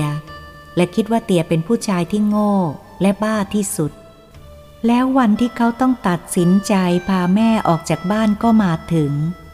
เมียน้อยเตี่ยช่างชั่วร้ายเกินมนุษย์ธรรมดา หล่อนวางแผนให้เตี่ยทำร้ายแม่ คงคิดอยู่หลายวันหลังจากที่ขู่ว่า ถ้าทำอะไรแม่ เขาจะฆ่าหล่อน วันนั้นพอเตี่ยกลับมาถึงบ้านหล่อนก็ฟ้องเตี่ยว่าเงินหายไป 80 บาท สงสัยไม่เขาก็แม่ขโมยไป เตี่ย เรียกเขากับแม่มาถาม เมื่อทั้งเขาทั้งแม่ปฏิเสธ เพราะไม่ได้ขโมยไป หล่อนจึงให้เตี่ยไปค้นที่ห้องนอน ซึ่งเขานอนกับแม่ เพราะหลังจากหล่อนเข้ามาอยู่ในบ้าน เตี่ยก็ให้แม่ย้ายมานอนที่ห้องเดียวกับเขา ปรากฏว่าเตี่ยพบเงินอยู่ใต้ที่นอนแม่ ความโกรธบวกความรู้สึกขายหน้าที่ มีเมียเป็นขโมย เตียคว้าไม้กวาดได้ก็ฟาดมาที่ร่างแม่จนนับไม่ถ้วน เขามองหน้าหลอนอย่างโกรธแค้น แต่หลอนก็ยิ้มเยาะอย่างสะใจ เขาสงสารแม่ เข้าไปกอดแม่ไว้ และยอมให้เตียตีเขาแทน เตียก็ตีจนเหนื่อย แล้วประกาศว่า ถ้าเกิดเรื่องอย่างนี้อีกจะไล่เขากับแม่ออกจากบ้าน วันนั้นเขาตัดสินใจเด็ดขาดว่าจะต้องพาแม่หนีไปอยู่ที่อื่น ขืนอยู่บ้านนี้ต่อไป คงต้องฆ่าหล่อน และเขาก็จะกลายเป็นฆาตกรตั้งแต่อายุเพียงแปดขวบ วันนี้ผู้หญิงคนนั้นไม่อยู่บ้าน และตัวเขาก็ไม่ต้องไปโรงเรียน เพราะเป็นวันพระ แม่ปรึกษากับเขาว่า คืนอยู่บ้านนี้ต่อไป ก็ต้องเสี่ยงกับการถูกเตียตี แถมยังเป็นค่ารับใช้เมียน้อยเตียเงินเดือนก็ไม่ได้ สู้ไปหางานทำที่บ้านอื่นดีกว่า เงินเดือนน้อยก็ไม่เป็นไร ขอให้มีที่อยู่ที่กินก็พอ ตัวเขาก็โตที่จะทำงานได้แล้ว จะได้ช่วยงานเจ้าของบ้านโดยไม่ต้องรับเงินเดือน ปรึกษากันแล้วเขากับแม่ก็ออกจากบ้านไปถามตามบ้านที่อยู่ในระแวกนั้นว่า ต้องการแม่บ้านหรือไม่ เลือกบ้านที่ไกลออกไปจะได้ไม่ต้องเจอเตี่ยอีก โชคดีได้งานที่บ้านท่านทูต ท่านกำลังจะไปรับตำแหน่งในต่างประเทศต้นเดือนหน้า และต้องการคนเฝ้าบ้าน เพราะเลี้ยงแมวและสุนัขไว้หลายตัว เขากับแม่รีบกลับบ้านมาเก็บข้าวของและเสื้อผ้า เมียน้อยเตี่ยยังไม่กลับ นับว่าเป็นเรื่องดีสำหรับเขา แม่พาเขาไปอยู่บ้านใหม่ซึ่งใหญ่โตกว่าบ้านของเตี่ย เดือนต่อมาท่านทูตก็ไปรับตำแหน่งที่ประเทศสหรัฐอเมริกา เตียไม่เคยไปหาเขาที่โรงเรียน บางทีเตียอาจไม่รู้ว่าโรงเรียนอยู่ที่ไหน เพราะแม่เป็นคนพาไปฝากเรียน เป็นไปได้ว่า เตียอาจจะเชื่อเมียน้อยว่าไม่ต้องไปตามหา หล่อนอาจจะดีใจที่เขากับแม่ต้องออกจากบ้านไปเสียได้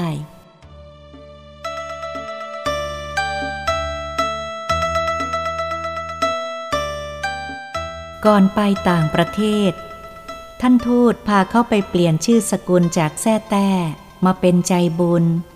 ซึ่งเป็นนามสกุลของญาติท่านทูต ความที่เขาอยากรวย อยากสร้างฐานะให้ทัดเทียมเตีย อย่างน้อยก็ให้เตียรู้ว่าถึงไม่มีเตีย เขากับแม่ก็ไม่เดือดร้อนอะไร เขาจึงหางานทำและได้งานที่เขาถนัดคือ รับจ้างแบกหามเหมือนที่เตี่ยเคยทำมาตอนที่มาจากเมืองจีนใหม่ ๆ แม้ตัวจะเล็กหากเขาก็สามารถแบกของที่หนักใกล้เคียงกับน้ำหนักตัวของเขา ได้อย่างสบาย ส่วนแม่ก็รับจ้างปะชุนเสื้อผ้าเหมือนเดิม โดยให้เขาเขียนป้ายติดไว้ที่หน้าบ้านว่า รับจ้างปะชุนเสื้อผ้า แม่ทำงานละเอียด และคิดราคาไม่แพง จึงมีผู้มาใช้บริการอยู่เนืองๆเดือนหนึ่งเดือนหนึ่งนั้น เขากับแม่มีเงินเก็บรวมกันได้มากพอสมควร ส่วนเงินเดือนแม่ภรรยาท่านทูตฝากไว้ให้กับเพื่อนบ้าน เพื่อให้จ่ายแม่ทุกเดือนนั้นเป็นค่ากับข้าว ค่าน้ำค่าไฟ ค่าอาหารหมาแมว และค่าสมุดหนังสือ ตลอดจนชุดนักเรียนของเขา บางเดือนก็พอเหลือเก็บบ้าง เวลาผ่านไปสี่ปี เขาก็เรียนจบชั้นปฐมสี่ท่านทูตกลับมาพร้อมภรรยา เมื่อเห็นเขาเข้าก็ต่อว่าแม่มากมายจนรู้สึกสงสารแม่ เรื่องที่ทำให้แม่ถูกต่อว่าก็คือ ท่านทูตเห็นเขาตัวเล็กราวกับเขาไม่โตเลยตลอดระยะเวลาสี่ปีที่ท่านไม่อยู่ เขายอมรับผิดแทนแม่ โดยบอกท่านว่าเขาตั้งใจไปทำงานแบกหามเอง เพราะต้องการเก็บเงินไว้ซื้อบ้านให้แม่อยู่ นอกจากเขาดูตัวเล็กแคระแกรนแล้ว หลังยังงออีกด้วย เพราะแบกของหนักอยู่เป็นประจำ เขารู้สึกประทับใจที่ท่านทูตและภรรยาเมตตาเขา ทั้งที่มิใช่เป็นญาติกัน และไม่เคยรู้จักมักจีกันมาก่อน คุณนายท่านทูตพูดกับแม่ว่า ถ้ารู้มาก่อนว่าเธอเลี้ยงลูกไม่เป็น ฉันคงพาไปเลี้ยงที่เมืองนอกให้แล้ว ดูซิเด็กอายุ 12 ตัวเล็กยังกับเด็กอายุ 8 ขวบ ท่านทูตไม่ต้องไปทำงานต่างประเทศอีก เพราะปีหน้าก็จะเกษียณ หลังจากท่านทูตกลับมาได้สองอาทิตย์ ญาติของท่านที่ให้เขาร่วมใช้ชื่อสกุลก็มาหา บอกว่าน้องชายไปแต่งงานกับคนสุพรรณ จึงต้องย้ายจากกรุงเทพไปอยู่บ้านภรรยา ซึ่งเป็นลูกสาวคนเดียวของพ่อแม่ ครอบครัวของน้องสะพ้ายทำธุรกิจส่งออก สินค้าที่ขึ้นหน้าขึ้นตาที่ส่งไปขายต่างประเทศก็คือ ปลาร้าสุพรรณปีหนึ่งปีหนึ่งทำรายได้ให้กับครอบครัวเป็นเงินมหาศาลญาติท่านทูตบอกความประสงค์ของการมาว่า อยากจะให้ท่านช่วยหาคนเลี้ยงเด็กให้สักคนหนึ่ง เพราะภรรยาของน้องชายกำลังตั้งท้องลูกคนที่สอง ส่วนลูกสาวคนโตอายุขวบกว่าแล้ว ท่านทูตก็รับปากว่าจะหาให้ ญาติก็พูดขึ้นอย่างเกรงใจว่า ระหว่างที่รอ จะขออนุญาตให้แม่ และเขาไปช่วยจนกว่าท่านทูตจะหาคนใหม่ได้ จะได้หรือไม่ ท่านทูตตอบญาติว่า ต้องถามความสมัครใจของแม่ก่อน แล้วเรียกแม่มาถาม แม่ก็เกรงใจคุณนาย เกรงว่าจะไม่มีคนช่วยดูแลบ้าน คุณนายบอกว่าถ้าแม่อยากไปก็ไปได้เลย ไม่ต้องห่วงท่าน เพราะท่านมีญาติอยู่ทางอีสาน จะให้ญาติหามาให้ใหม่ก็ได้ แม่จึงตัดสินใจไปอยู่สุพรรณจะได้ไกลจากเตีย และเมียน้อย เพราะยังไม่หายแค้น เมื่อแม่บอกเขาว่า อาเสงเราจะย้ายไปอยู่สุพรรณด้วยกัน เขาดีใจเหมือนได้แก้ว ตอนนั้นเขาไม่รู้หรอกว่าทำไมต้องดีใจขนาดนั้น ตอนนั้นยังไม่รู้ แต่ตอนนี้รู้แล้วใช่ไหมว่า ที่ดีใจเพราะจะได้ไปพบเนื้อคู่ ชื่อเด็กหญิงผ่องใส ใจบุญ ท่านพระครูพูดขึ้น ราวกับว่าเขากำลังเล่าให้ท่านฟังอยู่ หลวงพ่อรู้หรอครับว่าผมกำลังคิดอะไรอยู่ ไม่รู้ยังไงล่ะ ก็โยมคิดเสียงดังออกอย่างนั้น อาตมาก็ฟังเพลินเลย ท่านพูดติดตลก เรื่องอะไรจะบอกว่าท่านต้องกำหนดรู้หนอ จึงได้รู้ว่าเขากำลังคิดอะไรอยู่ โยมผ่องใสกำลังหลับเพลิน ได้ยินท่านพระครูเรียกชื่อก็สะดุ้งตื่นชะโงกหน้าออกมาถามว่า หลวงพ่อเรียกโยมเหรอคะ เปล่าเรียกอาตมากำลังฟังโยมเท่าแก่เขาเล่านิทานชีวิตให้ฟัง ไม่มีอะไรหรอก นิมนต์โยมหลับต่อเถอะ ท่านตั้งใจใช้คำว่านิมนต์ โยมผ่องใสแอบคิดในใจว่า หลวงพ่อนี่แปลก เรียกชื่อเราอยู่แพลบ กลับบอกว่ากำลังฟังเฮียเล่านิทานชีวิต สงสัยเลือดลมไม่ดี ไม่สนใจแล้ว หลับต่อดีกว่า ถูกของโยมอาตมาเลือดลมไม่ดี คงจะเข้าสู่วัย เลือดจะไปลมจะมานะ ท่านพระครูพูดอีก โยมผ่องใสตกใจหายง่วงเป็นปลิดทิ้ง รีบกล่าวคำขอขมาท่าน เอี้ยวตัวไปทางด้านหลัง มือประนมปากพูดว่า โยมกราบขอเข้ามาหลวงพ่อค่ะ โปรดอโหสิกรรมให้โยมด้วย ตกลงอาตมาอโหสิกรรมให้ แต่โยมต้องฟังอาตมาเล่านิทานชีวิตของโยมเท่าแก่ แล้วช่วยพิจารณาด้วยว่า ที่อาตมาเล่านั้นถูก ผิดหรือจริงเท็จประการใด ตกลงไหม ตกลงค่ะ ภรรยาเท่าแก่เสงรับคำหนักแน่น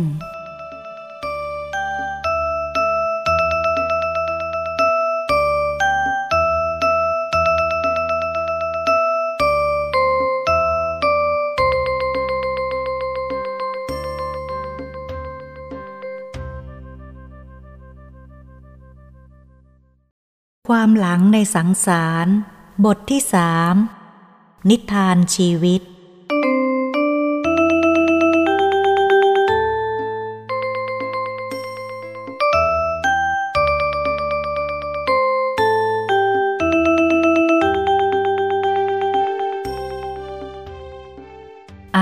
กำลังนั่งฟังนิทานชีวิตของโยมเท่าแก่อยู่ตอนที่โยมหลับนะ่ะ ท่านพระครูบอกโยมผ่องใส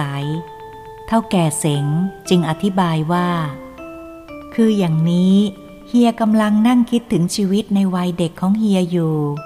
หลวงพ่อท่านรู้ความคิดของเฮีย โยมผ่องใสไม่เข้าใจ แต่ยังไม่ทันเอ่ยปากถามสามีก็ห้ามเสียก่อน อย่าเพิ่งถาม ใจเย็นๆ อาศัยต้องเชื่อเฮียอย่างหนึ่งว่า พระระดับหลวงพ่อแล้ว การรู้ความคิดของคนอื่นไม่ใช่ของยาก เฮียเองเมื่อก่อนก็สงสัยแล้วก็แปลกใจว่าทำไมหลวงพ่อรู้ทุกอย่าง ว่าใครกำลังคิดอะไรอยู่ แต่เดี๋ยวนี้เฮียหายสงสัยแล้ว ยังคิดว่าวันหนึ่งเฮียอาจทำได้อย่างท่านบ้าง และถามท่านพระครูว่า หลวงพ่อครับ วันหนึ่งผมจะทำได้อย่างหลวงพ่อไหมครับทำอะไรล่ะเท่าแก ท่านพระครูแซงย้อนถาม ความรู้คิดของคนอื่นนะครับ สามีโยมผ่องใสตอบ แล้วโยมเท่าแกก็รู้เอง รู้ตอนไหนครับ ก็หมายถึง รู้ตอนอายุเท่าไหร่ หากท่านพระครูตอบยนยวนว่า ตอนรู้นั่นแหละ โยมผ่องใสจึงพูดอย่างเกรงใจทั้งพระ ทั้งคฤหัสถ์ว่า ยังคงไม่ถึงเวลาของโยมที่จะรู้กระมัง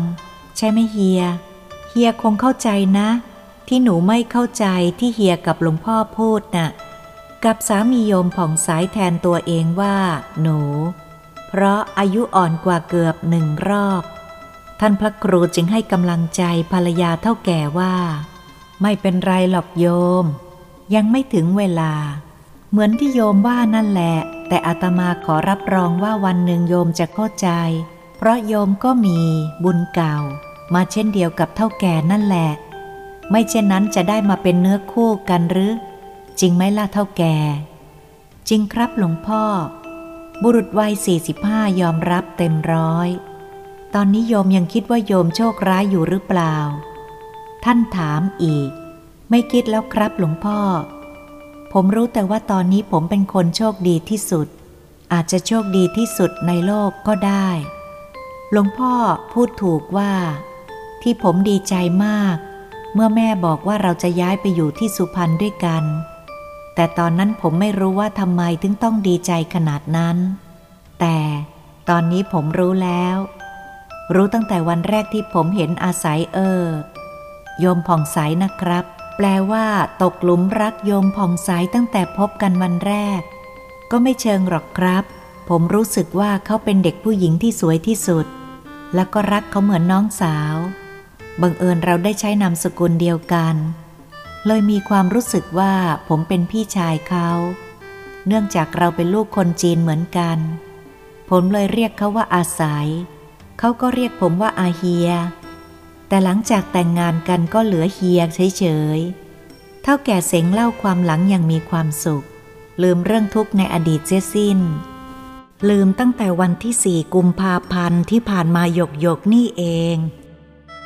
หลวงพ่อเชื่อไหมครับ เวลาสี่ปีที่ผมอยู่บ้านท่านทูต ผมไม่เคยลืมภาพที่เตี่ยตีแม่เลยสักวัน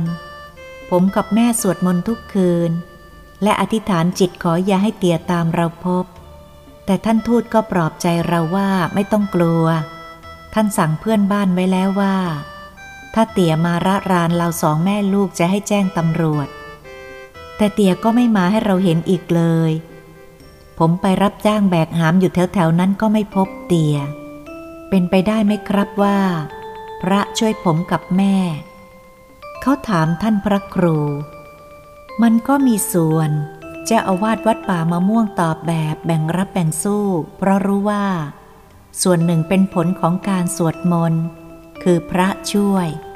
หากอีกส่วนหนึ่งเพราะบิดาเขาไม่อยากขัดใจผู้หญิงคนใหม่ ที่ต้องการครอบครองสมบัติของสามีแต่เพียงผู้เดียว สองแม่ลูกไปเสียได้เป็นสิ่งที่หล่อนปรารถนา เอาละทีนี้อาตมาจะเล่านิทานชีวิตของโยมเท่าแก่ให้ฟัง เพราะบางเรื่องเท่าแก่เองก็ยังไม่รู้ อย่าหาว่าอาตมาไปสอดรู้สอดเห็นเรื่องของคนอื่นเลยนะ อาตมาไม่มีเวลาที่จะไปทำอย่างนั้น อีกอย่างหนึ่งโยมกับอาตมาก็เพิ่งรู้จักกันมาแค่สามปี แถมไม่ค่อยได้ไปมาหาสู่กัน แต่ทำไมถึงรู้เรื่องของโยม อันนี้พักไว้ก่อนอย่าเพิ่งสงสัย แล้วจะเฉลยต่อภายหลัง ภายหลังคือ วันนี้หลังจากเล่าจบนะครับ ผมไม่อยากรอไปถึงปีหน้า คนมีความสุขเย้าท่านพระครูจึงเย้าตอบว่า ก็ไม่แน่ เอาเป็นว่าอาตมาจะเป็นคนตัดสินใจเอง แล้วท่านก็เล่านิทานชีวิตของเท่าแก่เสงว่า อาตมาจะเล่าต่อตั้งแต่โยมบอกว่าดีใจ ที่ได้ยินแม่บอกว่าจะพากันย้ายไปอยู่สุพรรณ โยมฟังอย่างเดียวนะ อย่าเพิ่งซักถาม โยมผ่องใสด้วย เพราะอาตมาจะเล่าย่อๆในเรื่องที่โยมสองคนไม่ทราบ นิทานต้องย่อ ถ้าเป็นนิยายต้องขยาย เพราะต้องมีพระเอกนางเอกมีผู้ร้าย มีตัวอิจฉาริษยา ที่อาตมาเรียกว่านางกระแตแต้แวดหรือว่านางตะเร็ดแตะแต่แบบนั้นไม่เอา เพราะอาตมาต้องการให้โยมทั้งสองได้ธรรมะจากการฟัง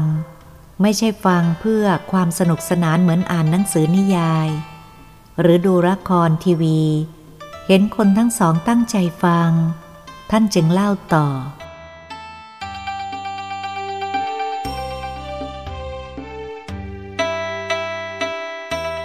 โยมเท่าแก่บอกว่านับตั้งแต่วันที่สี่ที่ผ่านมา โยมก็ลืมความทุกข์ ทุกอย่างในอดีตได้ แต่โยมไม่ทราบหรอกว่า ตั้งแต่เห็นโยมผ่องใสเป็นครั้งแรก โยมก็ลืมความทุกข์ที่มีเตีย และเมียใหม่ของเขาเป็นต้นเหตุได้ เพราะโยมเลิกโกรธเตียและผู้หญิงคนนั้น จริงไหม เท่าแก่เสงไม่ตอบ เพราะท่านตั้งเงื่อนไขไว้ว่า ให้เขาและภรรยาฟังอย่างเดียวท่านพระครูเกรงจะเสียหน้า ที่เผลอไปถามเขา จึงหาทางออกด้วยการพูดชมเท่าแก่เสงดีมากเท่าแก่สติดีมากอาตมาลองถามดูเท่านั้นเอง จะดูซิว่าโยมจะเผลอหรือไม่ แค่ลองใจดูเท่านั้น ท่านย้ำแต่ผมคิดว่าหลวงพ่อเผลอมากกว่าที่จะลองใจผมนะครับ เท่าแก่คิด และเขาก็รู้ว่าเจ้าอาวาสวัดป่ามะม่วงต้องรู้ ตกลงตกลง เผลอก็เผลอ เห็นไหม โยมเริ่มจะรู้ความคิดของคนอื่นแล้ว ท่านยอมรับแต่โดยดี โยมผ่องใสเริ่มจะฟังไม่รู้เรื่อง หากต้องฟังเผื่อว่าจะจับผิดท่านได้ ถ้าท่านเล่าไม่ตรง ท่านพระครูจึงพูดกับภรรยาเท่าแก่เสียงว่า ดี คอยจับผิดน่ะดีแล้ว ถ้าถูกไม่ต้องจับ แล้วจึงเล่าต่อ ไม่สนใจว่าโยมผ่องใสจะคิดอะไรอีก ตกลงว่าพอย้ายมาอยู่สุพรรณโยมก็สนใจเด็กหญิงผ่องใสใจดี จนลืมทุกสิ่งทุกอย่าง เพราะฉะนั้นอาตมาจึงอยากจะบอกว่าโยมผ่องใสเป็นเนื้อคู่ของโยมเท่าแก่ ที่มาสนับสนุนคำจุนโยม ให้ได้ไปพบของดีที่ประเทศอินเดีย เรื่องนี้ทั้งโยมและโยมผ่องใสไม่รู้ เพราะอย่างนี้แหละ อาตมาจึงต้องเล่านิทานชีวิตของโยม ให้โยมฟัง เพื่อจะบอกในสิ่งที่โยมเองก็ไม่รู้ ขอบพระคุณหลวงพ่อมากครับ เท่าแก่เสงพูดในใจ แล้วยกมือไหว้ ขอบคุณท่านพระครู น้ำตา แห่งปีติกำลังเอ่อขึ้นมา หากเขาก็กลั้นไว้ แม้จะทำได้แสนยาก เธอกลั้นไปเถอเดี๋ยวก็รู้ว่ากลั้นไม่อยู่หรอก เดี๋ยวจะพูดให้ร้องไห้เลย ท่านพระครูกระยิมยิ้มย่องในใจ เพราะนานๆจะได้แกล้ง พระโสดาบัน ที่อาตมาพูดข้างต้นก็เพื่อจะบอกโยมว่า ถ้าโยมไม่มาพบกับโยมผ่องใส โยมก็จะไม่ได้ดวงตาเห็นธรรมในชาตินี้ เท่าแก่เสงถามในใจ ว่าเหตุใดจึงเป็นเช่นนั้น ท่านพระครูก็ตอบในใจว่า เพราะโยมทำไม่ดีไว้กับเตียนะสิทำไม่ดีมาตั้งแต่โยมอายุแปดขวบ มาเลิกตอนสิบสองขวบ เพราะไปพบเนื้อคู่สี่ปีเต็มๆที่โยมคิดไม่ดีกับเตียจำได้ไหม โยมเกลียดเตี่ยที่เขามีเมียน้อย หาว่าเตี่ยโง่บ้างละ บ้าบ้างละ แล้วก็คิดจะฆ่าเมียน้อยกับลูกในท้อง ซึ่งเป็นน้องแท้ๆของโยมต่อหน้าเตี่ย ทุกอย่างที่คิดนะ่ะมันเป็นบาปทั้งนั้น ถ้าคิดอย่างนี้กับคนอื่นก็บาปเหมือนกัน แต่ไม่มากเท่าคิดกับพ่อ แม่ เพราะการคิดเป็นกรรมแล้ว คิดดีก็เป็นกรรมดี คิดชั่วก็เป็นกรรมชั่ว การคิดไม่ดีกับพ่อแม่ถือว่าเป็นกรรมชั่ว บาปมาก ถึงจะไม่เข้าข่ายครุกรรมอกุศล แต่ก็ใกล้เคียง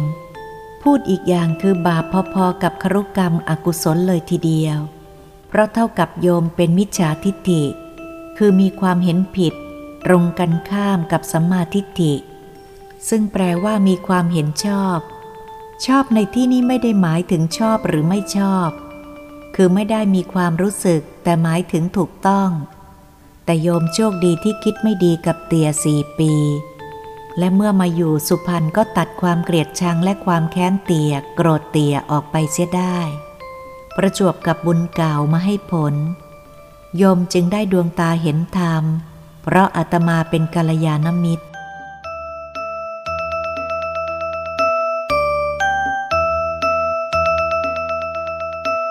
ท่านพระครูพูดมาถึงตรงนี้เท่าแก่เสงก็ยังไม่ร้องไห้ หากท่านก็รู้ว่าเขาต้องกลั้นน้ำตาไว้อย่างยากเย็นที่สุด ท่านเล่านิทานชีวิตต่อไปอีก เพราะรู้ว่าทำนบน้ำตาของบุรุษวัย 45กำลังจะพังลงแล้วในอีกสองนาทีข้างหน้านี้ ที่อาตมาพูดว่า โยมได้ดวงตาเห็นธรรม เพราะมีอาตมาเป็นกัลยาณมิตร หมายความว่า ถ้าอาตมาไม่ได้ไปอินเดียด้วย โยมก็จะไม่รู้ว่าโยมได้ของดี เพราะเรื่องอย่างนี้ ผู้ที่ไม่เคยปฏิบัติจนได้ดวงตาเห็นธรรม ก็จะพยากรณ์ให้โยมไม่ได้ อย่างพระเดินทางไปรับคณะของเรา หรือแม้แต่พระวิทยากรอาตมาดูหน้าแล้วว่า ไม่สามารถพยากรณ์ให้โยมได้ ท่านหมายถึงพยากรณ์มรรคผล มีพระโสดาปฏิมรรคโสดาปฏิผลเป็นต้น พยากรณ์อย่างไรครับ แบบเดียวกับที่หมอดูพยากรณ์หรือไม่ สามีโยมผ่องใสถาม เพื่อประวิงเวลาไว้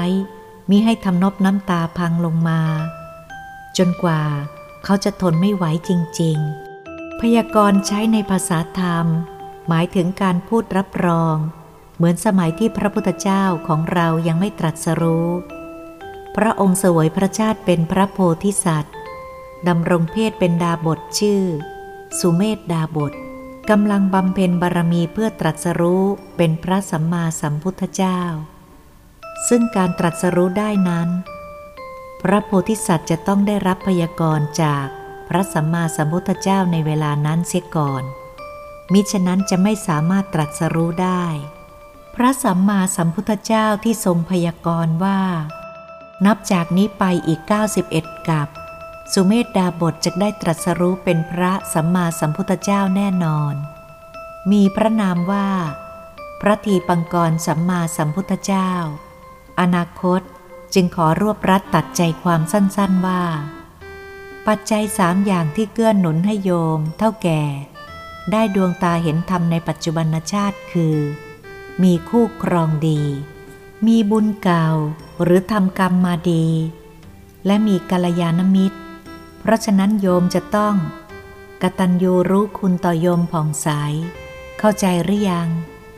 ได้ผลเกินคาด เพราะบุรุษวัย 45 ทราบซึ้ง จนน้ำตาไหลออกตา เขาก้มลงกราบที่ตักท่านพระครู อย่างรู้บุญ รู้คุณ กับภรรยาเขาพูดว่า อาศัยเฮียขอบคุณมากนะ ขอบคุณจริง ๆ อาศัยเป็นเมียที่ประเสริฐเลิศล้ำที่สุด พูดจบดึงผ้าเช็ดหน้าจากกระเป๋าเสื้อเชิ้ตออกมาเช็ดน้ำตาจนแห้ง แล้วถามท่านพระครูในใจว่า หลวงพ่อครับ ผมคิดถึงเตีย อยากไปกราบเท้าขอขมาเตีย ผมจะไปหาเตียได้ที่ไหนครับ เพราะผมจำบ้านไม่ได้ เกือบ 40 ปีแล้วที่ผมหนีเตียมา ท่านพระครูรู้สึกผิดหวัง ที่ไม่ได้เห็นเขาร้องไห้คล่ำครวญชนิดทำนบน้ำตาพังลงมา ครั้นนึกได้ว่า พระโสดาบันยังร้องไห้ได้อยู่ และจะไม่โศกเศร้าควรเหมือนปุถุชน ท่านจึงเลิกล้มความเห็นที่จะแกล้งพระโสดาบัน และตอบคำถามเท่าแก่เสงว่า ยังไม่ต้องไปตอนนี้ต้องสร้างความดีให้ตัวเองก่อน สร้างความดีอย่างไรครับ ถามในใจตามเคย ต้องมาเข้ากรรมฐานเจ็ดวัน ปฏิบัติแล้วแผ่เมตตาอุทิศส่วนบุญกุศลไปให้เตี่ยกับลูกเมียของเขา ก่อนแผ่เมตตา ให้ขออโหสิกรรมก่อน เอาอย่างนี้ก็แล้วกัน ให้เท่าแก่มาอยู่วัด ติดต่อกันสิบวันเลยเจ็ดวันแรกเข้ากรรมฐานสามวันหลังเรียนภาษาบาลี โยมผ่องใสจะมากับเท่าแก่ไหมล่ะ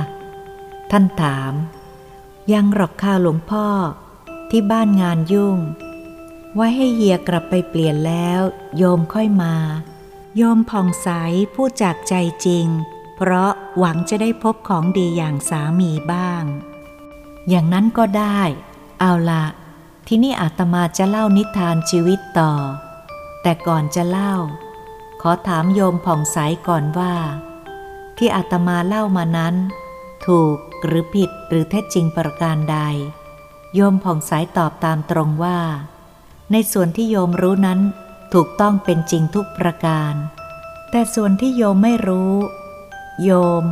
ก็ยังตอบไม่ได้ว่า ถูกหรือผิดจริงหรือเท็จ โยมตอบอย่างนี้ถูกไหมคะ ถูกต้องที่สุด แม้คนสุพรรณนี่เก่งจริง ๆ โยมเท่าแก่ ทั้งโชคดี ทั้งมีบุญเลยนะ ที่ได้เป็นเขยคนสุพรรณท่านย้าวสามีโยมผ่องใส แล้วจึงเล่านิทานชีวิตต่อ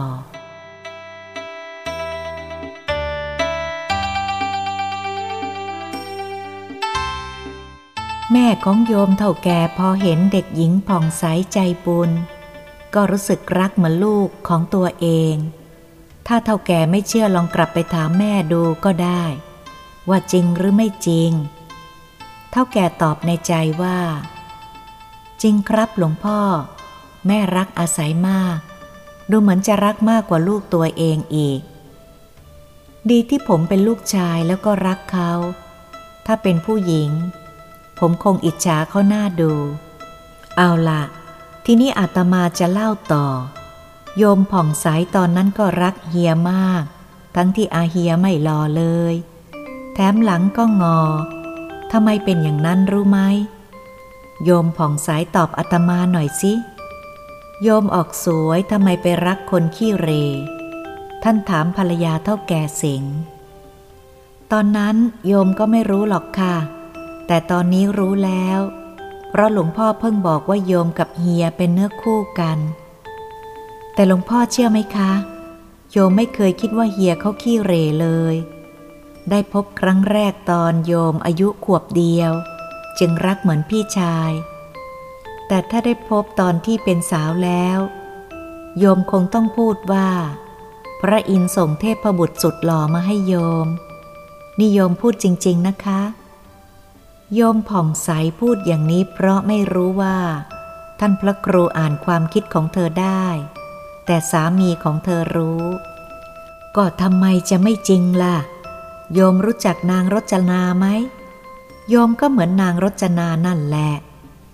นางรจนาที่ดาเท้าสามนในเรื่องสังทองใช่ไหมคะหลวงพ่อ นั่นแหละ ที่ว่าเหมือนก็คือ ตอนที่เท้าสามนให้ธิดาทั้งเจ็ดเลือกคู่ พี่สาวหกคนไม่เลือกเจ้าเงาะ ซึ่งเป็นพระสังปลอมมา ดูข้างนอกเป็นเงาะป่า แต่ข้างในเป็นทอง นางรจนาคนเดียว มองเห็นรูปทองข้างใน เลยทิ้งพวงมาลัยให้เงาะป่า เท้าสามนโกรธาจึงขับไล่รจนากับเจ้าเงาะ ไปอยู่ในป่าพนาสน ส่วนพี่สาวหกคนได้ชายรูปงามเป็นคู่ครอง แต่ในที่สุดก็ต้องแพ้พ่อรูปทองเจ้าเงาะป่า โยมจำได้หรือเปล่า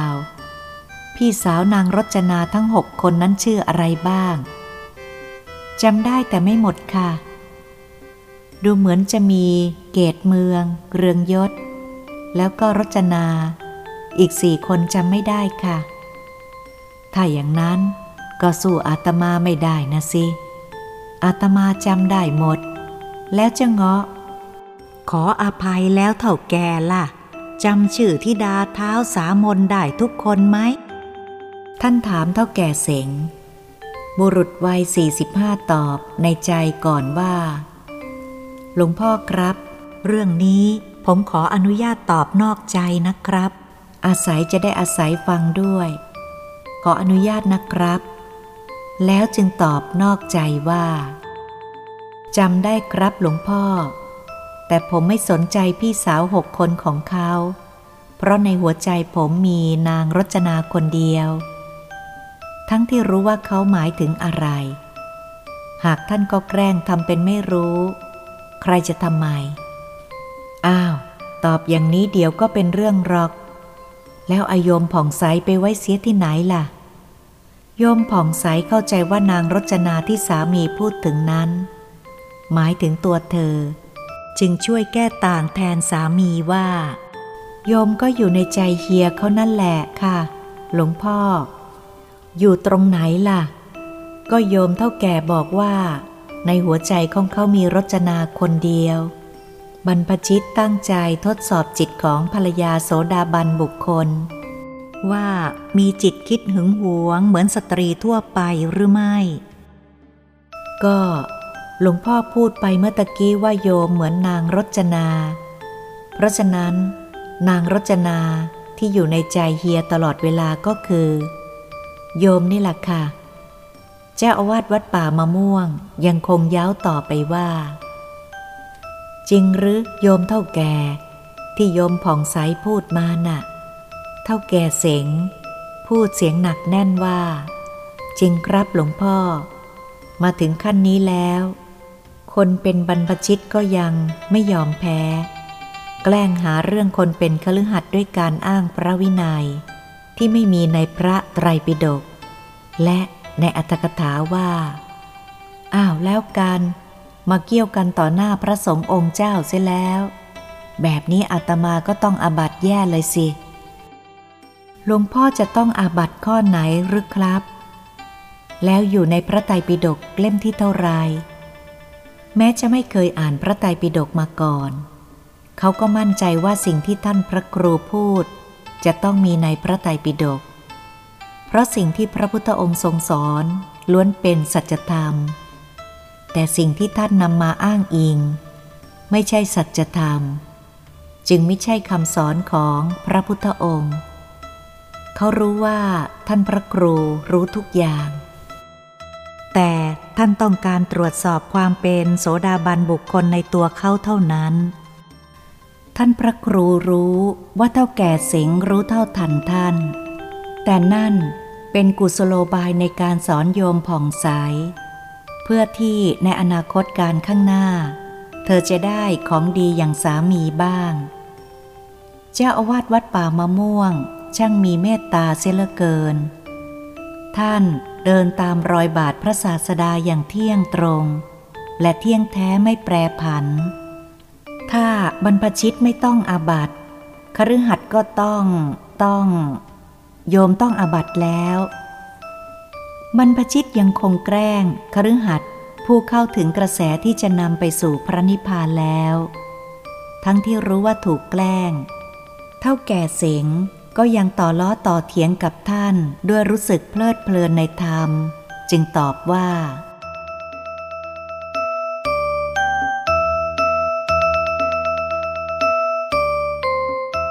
ครับ ต้องก็ต้อง แต่ต้องในความหมายของผมแปลว่าไม่ต้องนะครับคฤหัสถ์ไม่มีอาบัตให้ต้อง หลวงพ่อรู้ทุกอย่าง แล้วก็รู้ดีกว่า รู้มากกว่าผม ผมจึงต้องเชื่อหลวงพ่อ ไม่เชื่อหลวงพ่อแล้วผมจะเชื่อใคร จริงไหมครับ เมื่อบรรพชิตแกล้งมาคฤหัสถ์ก็ต้องแกล้งไป จึงจะสมน้ำสมเนื้อกัน เรื่องอะไรจะให้ถูกแกล้งอยู่ฝ่ายเดียว โยมผ่องใสรู้สึกไม่เข้าใจ ทั้งบรรพชิตและคฤหัสถ์ว่าพูดเรื่องอะไรกันอยู่ พอดีนึกชื่อทิดาเท้าสามน อีกสีคนได้จึงพูดขึ้นว่าหลวงพ่อคะ โยมนึกได้แล้วค่ะ นึกอะไรล่ะโยม โยมนึกอะไรได้ นึกชื่อทิดาเท้าสามน อีกสี่คนได้นะคะ โยมจะเรียงตามลำดับไหลให้ทั้งเจ็ดคนเลยนะคะอ๋อเจ็ดคนเนี่ย เรียงตามลำดับความสูงหรอกหรือ น่าจะเรียงตามลำดับความสวย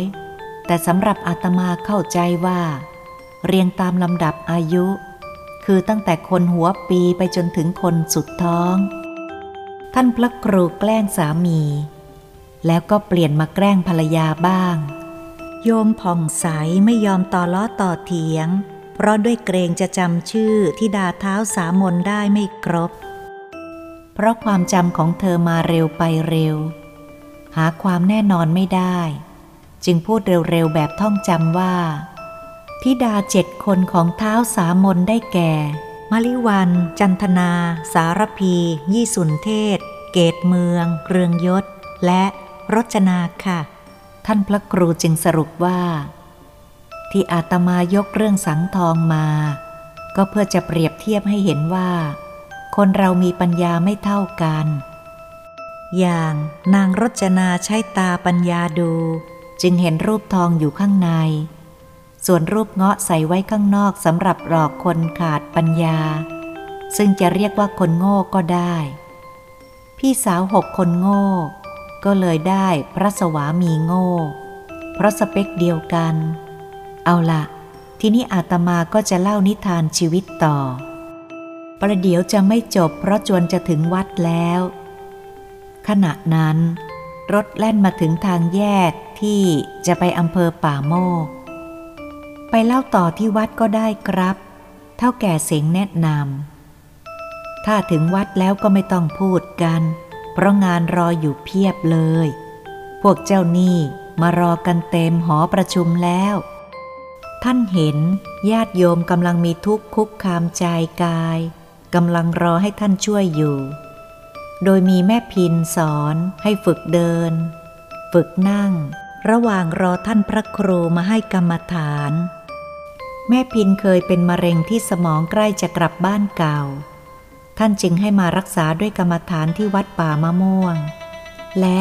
ให้อธิษฐานจิตว่า ถ้าหายจะช่วยท่านสอนกรรมฐานอยู่ที่วัดป่ามะม่วง จนกว่าสังขารร่างกายจะไม่อำนวย เมื่อสร้างหอประชุมภาวนากรศรีทิพาเสร็จเมื่อปีพุทธศักราช 2521 แม่พินก็หายจากโรคมะเร็ง และก็ได้ช่วยท่านสอนกรรมฐานมาตั้งแต่บัดนั้น หลวงพ่อมีหนี้มากเหรอคะ โยมผ่องใสถามเจ้าอาวาสวัดป่ามะม่วง เธอคิดว่าท่านไปขอยืมเงินคนอื่นมา จึงมีเจ้าหนี้มาทวงถึงวัด แต่เท่าแก่เสงเข้าใจว่าหนี้ที่ท่านพูดถึงนั้น ไม่ใช่หนี้ธรรมดา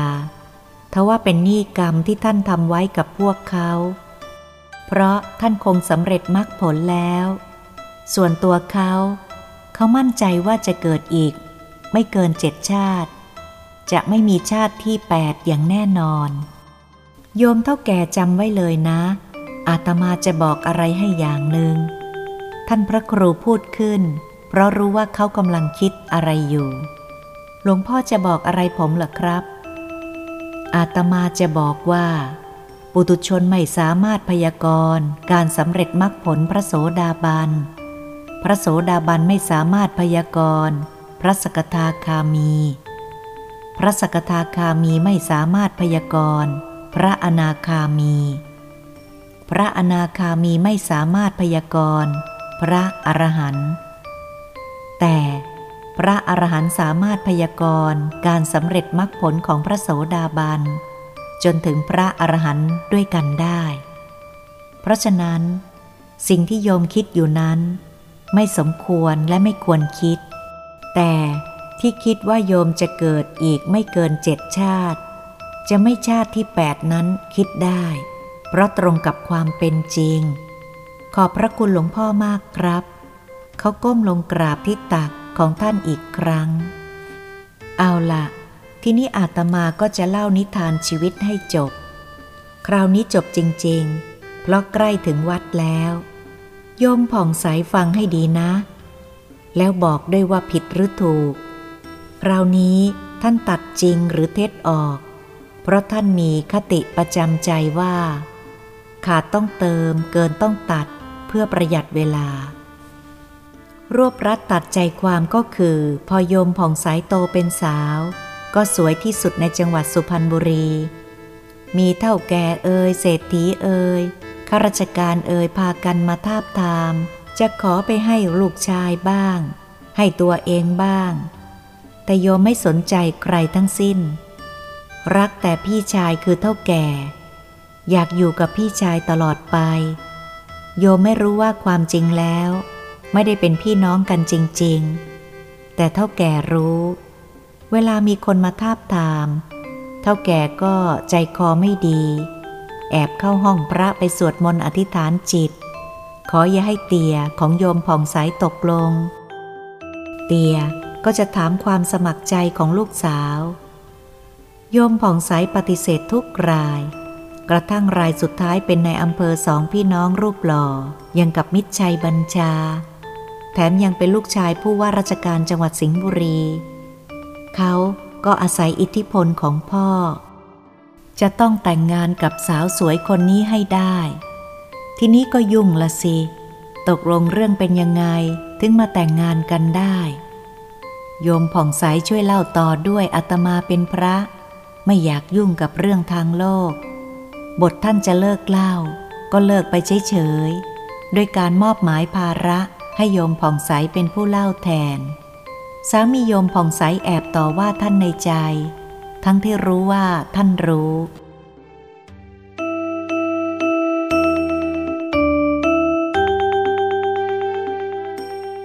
กุศโลบายหลวงพ่อดีเหลือเกินครับ พอไม่อยากเล่า ก็บอกว่าเป็นเรื่องทางโลก โยนกรองให้อาศัยเฉยเลย ผมว่าหลวงพ่อเหมือนเด็กเกเรนะครับ สงสัยตอนเด็กๆเเกเรน่าดู ท่านพระครูรีบตอบนอกใจว่า เรื่องเกเรไม่มีใครเกินอาตมาหรอกโยมเท่าแก่ หาเรื่องปวดหัวให้โยมยายได้ทุกวัน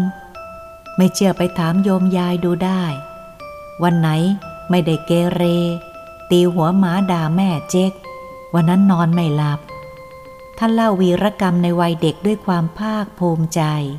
ในความเกเร แต่ไม่เสเพรของท่าน แล้วผมจะไปถามโยมยายของหลวงพ่อได้ที่ไหนแล้วครับ หลวงพ่อมีที่อยู่หรือเบอร์โทรศัพท์ของท่านหรือเปล่า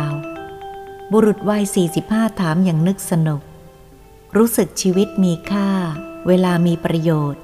เมื่อได้สนทนากับท่าน อาตมาคงบอกไม่ได้ เพราะโยมยายเสียไปนานแล้ว แล้วก็ไม่ได้ติดต่อมาอีกเลย ถ้าโยมยายติดต่อมาอาตมาค่อยบอกก็แล้วกัน ท่านตอบไปได้เรื่อยๆ เพราะคนอย่างพระครูเจริญไม่เคยจนมุม หลวงพ่อคะ แล้วโยมจะได้เล่าต่อไหมคะ โยมผ่องใสทวงถาม ตกลง โยมเล่าต่อได้เลย ท่านอนุญาต สตรีวัยสามสิบสี่จึงเล่าต่อจากที่ท่านพระครูเล่าค้างไว้ ความว่า มันยุ่งอย่างที่หลวงพ่อพูดมานั่นแหละค่ะ แม้โยมก็ไม่รู้จะพูดว่ายังไง เพราะเกิดมาสวย คนเราเลือกเกิดไม่ได้ใช่ไหมคะ ถูกแล้วโยม เราเลือกเกิดไม่ได้ แต่เลือกเป็นเศรษฐีได้ แต่สำหรับโยมนอกจากเลือกเกิดไม่ได้แล้ว ยังเลือกสวยไม่ได้อีกด้วย ที่เกิดมาสวยเนี่ย โยมไม่ได้เลือกนะคะ แปลว่าถ้าเลือกได้ โยมจะเลือกไม่สวยใช่ไหมจะได้ไม่ยุ่ง ไม่มีผู้หญิงคนไหนในโลกจะเลือกไม่สวยหรอกค่ะหลวงพ่อ เพราะความสวยกับผู้หญิงเป็นของคู่กัน โยมกำลังจะพูดว่า ถ้าโยมเลือกได้ ก็จะเลือกสวยที่สุดในโลก แต่เพราะเลือกไม่ได้ เลยแค่สวยที่สุดในจังหวัดสุพรรณบุรี ท่านพระครูว่าจะไม่ยุ่งกับเรื่องทางโลก หากก็ต้องยุ่งจึงพูดขึ้นว่า น้อยน้อยหน่อยโยม อย่าให้ล้ำเส้น เอาแต่พอดีพอดี พระพุทธองค์ทรงสอนให้เดินทางสายกลาง ไม่ให้สุดโต่งไปข้างใดข้างหนึ่ง ทางสายกลางภาษาบาลีว่า มัชชิมาปฏิปทา ท่านตั้งใจสอนภาษาบาลีให้เท่าแก่เสงด้วย เป็นการยิงปืนนัดเดียวได้นกสองตัว แต่แล้วก็ฉุกคิดขึ้นมาได้ว่า เอ มันเกี่ยวกันไหมเนี่ย เธอเกี่ยวหรือไม่เกี่ยวก็เรื่องเดียวกันนั่นแหละ ท่านคิดเองเออเองเสร็จ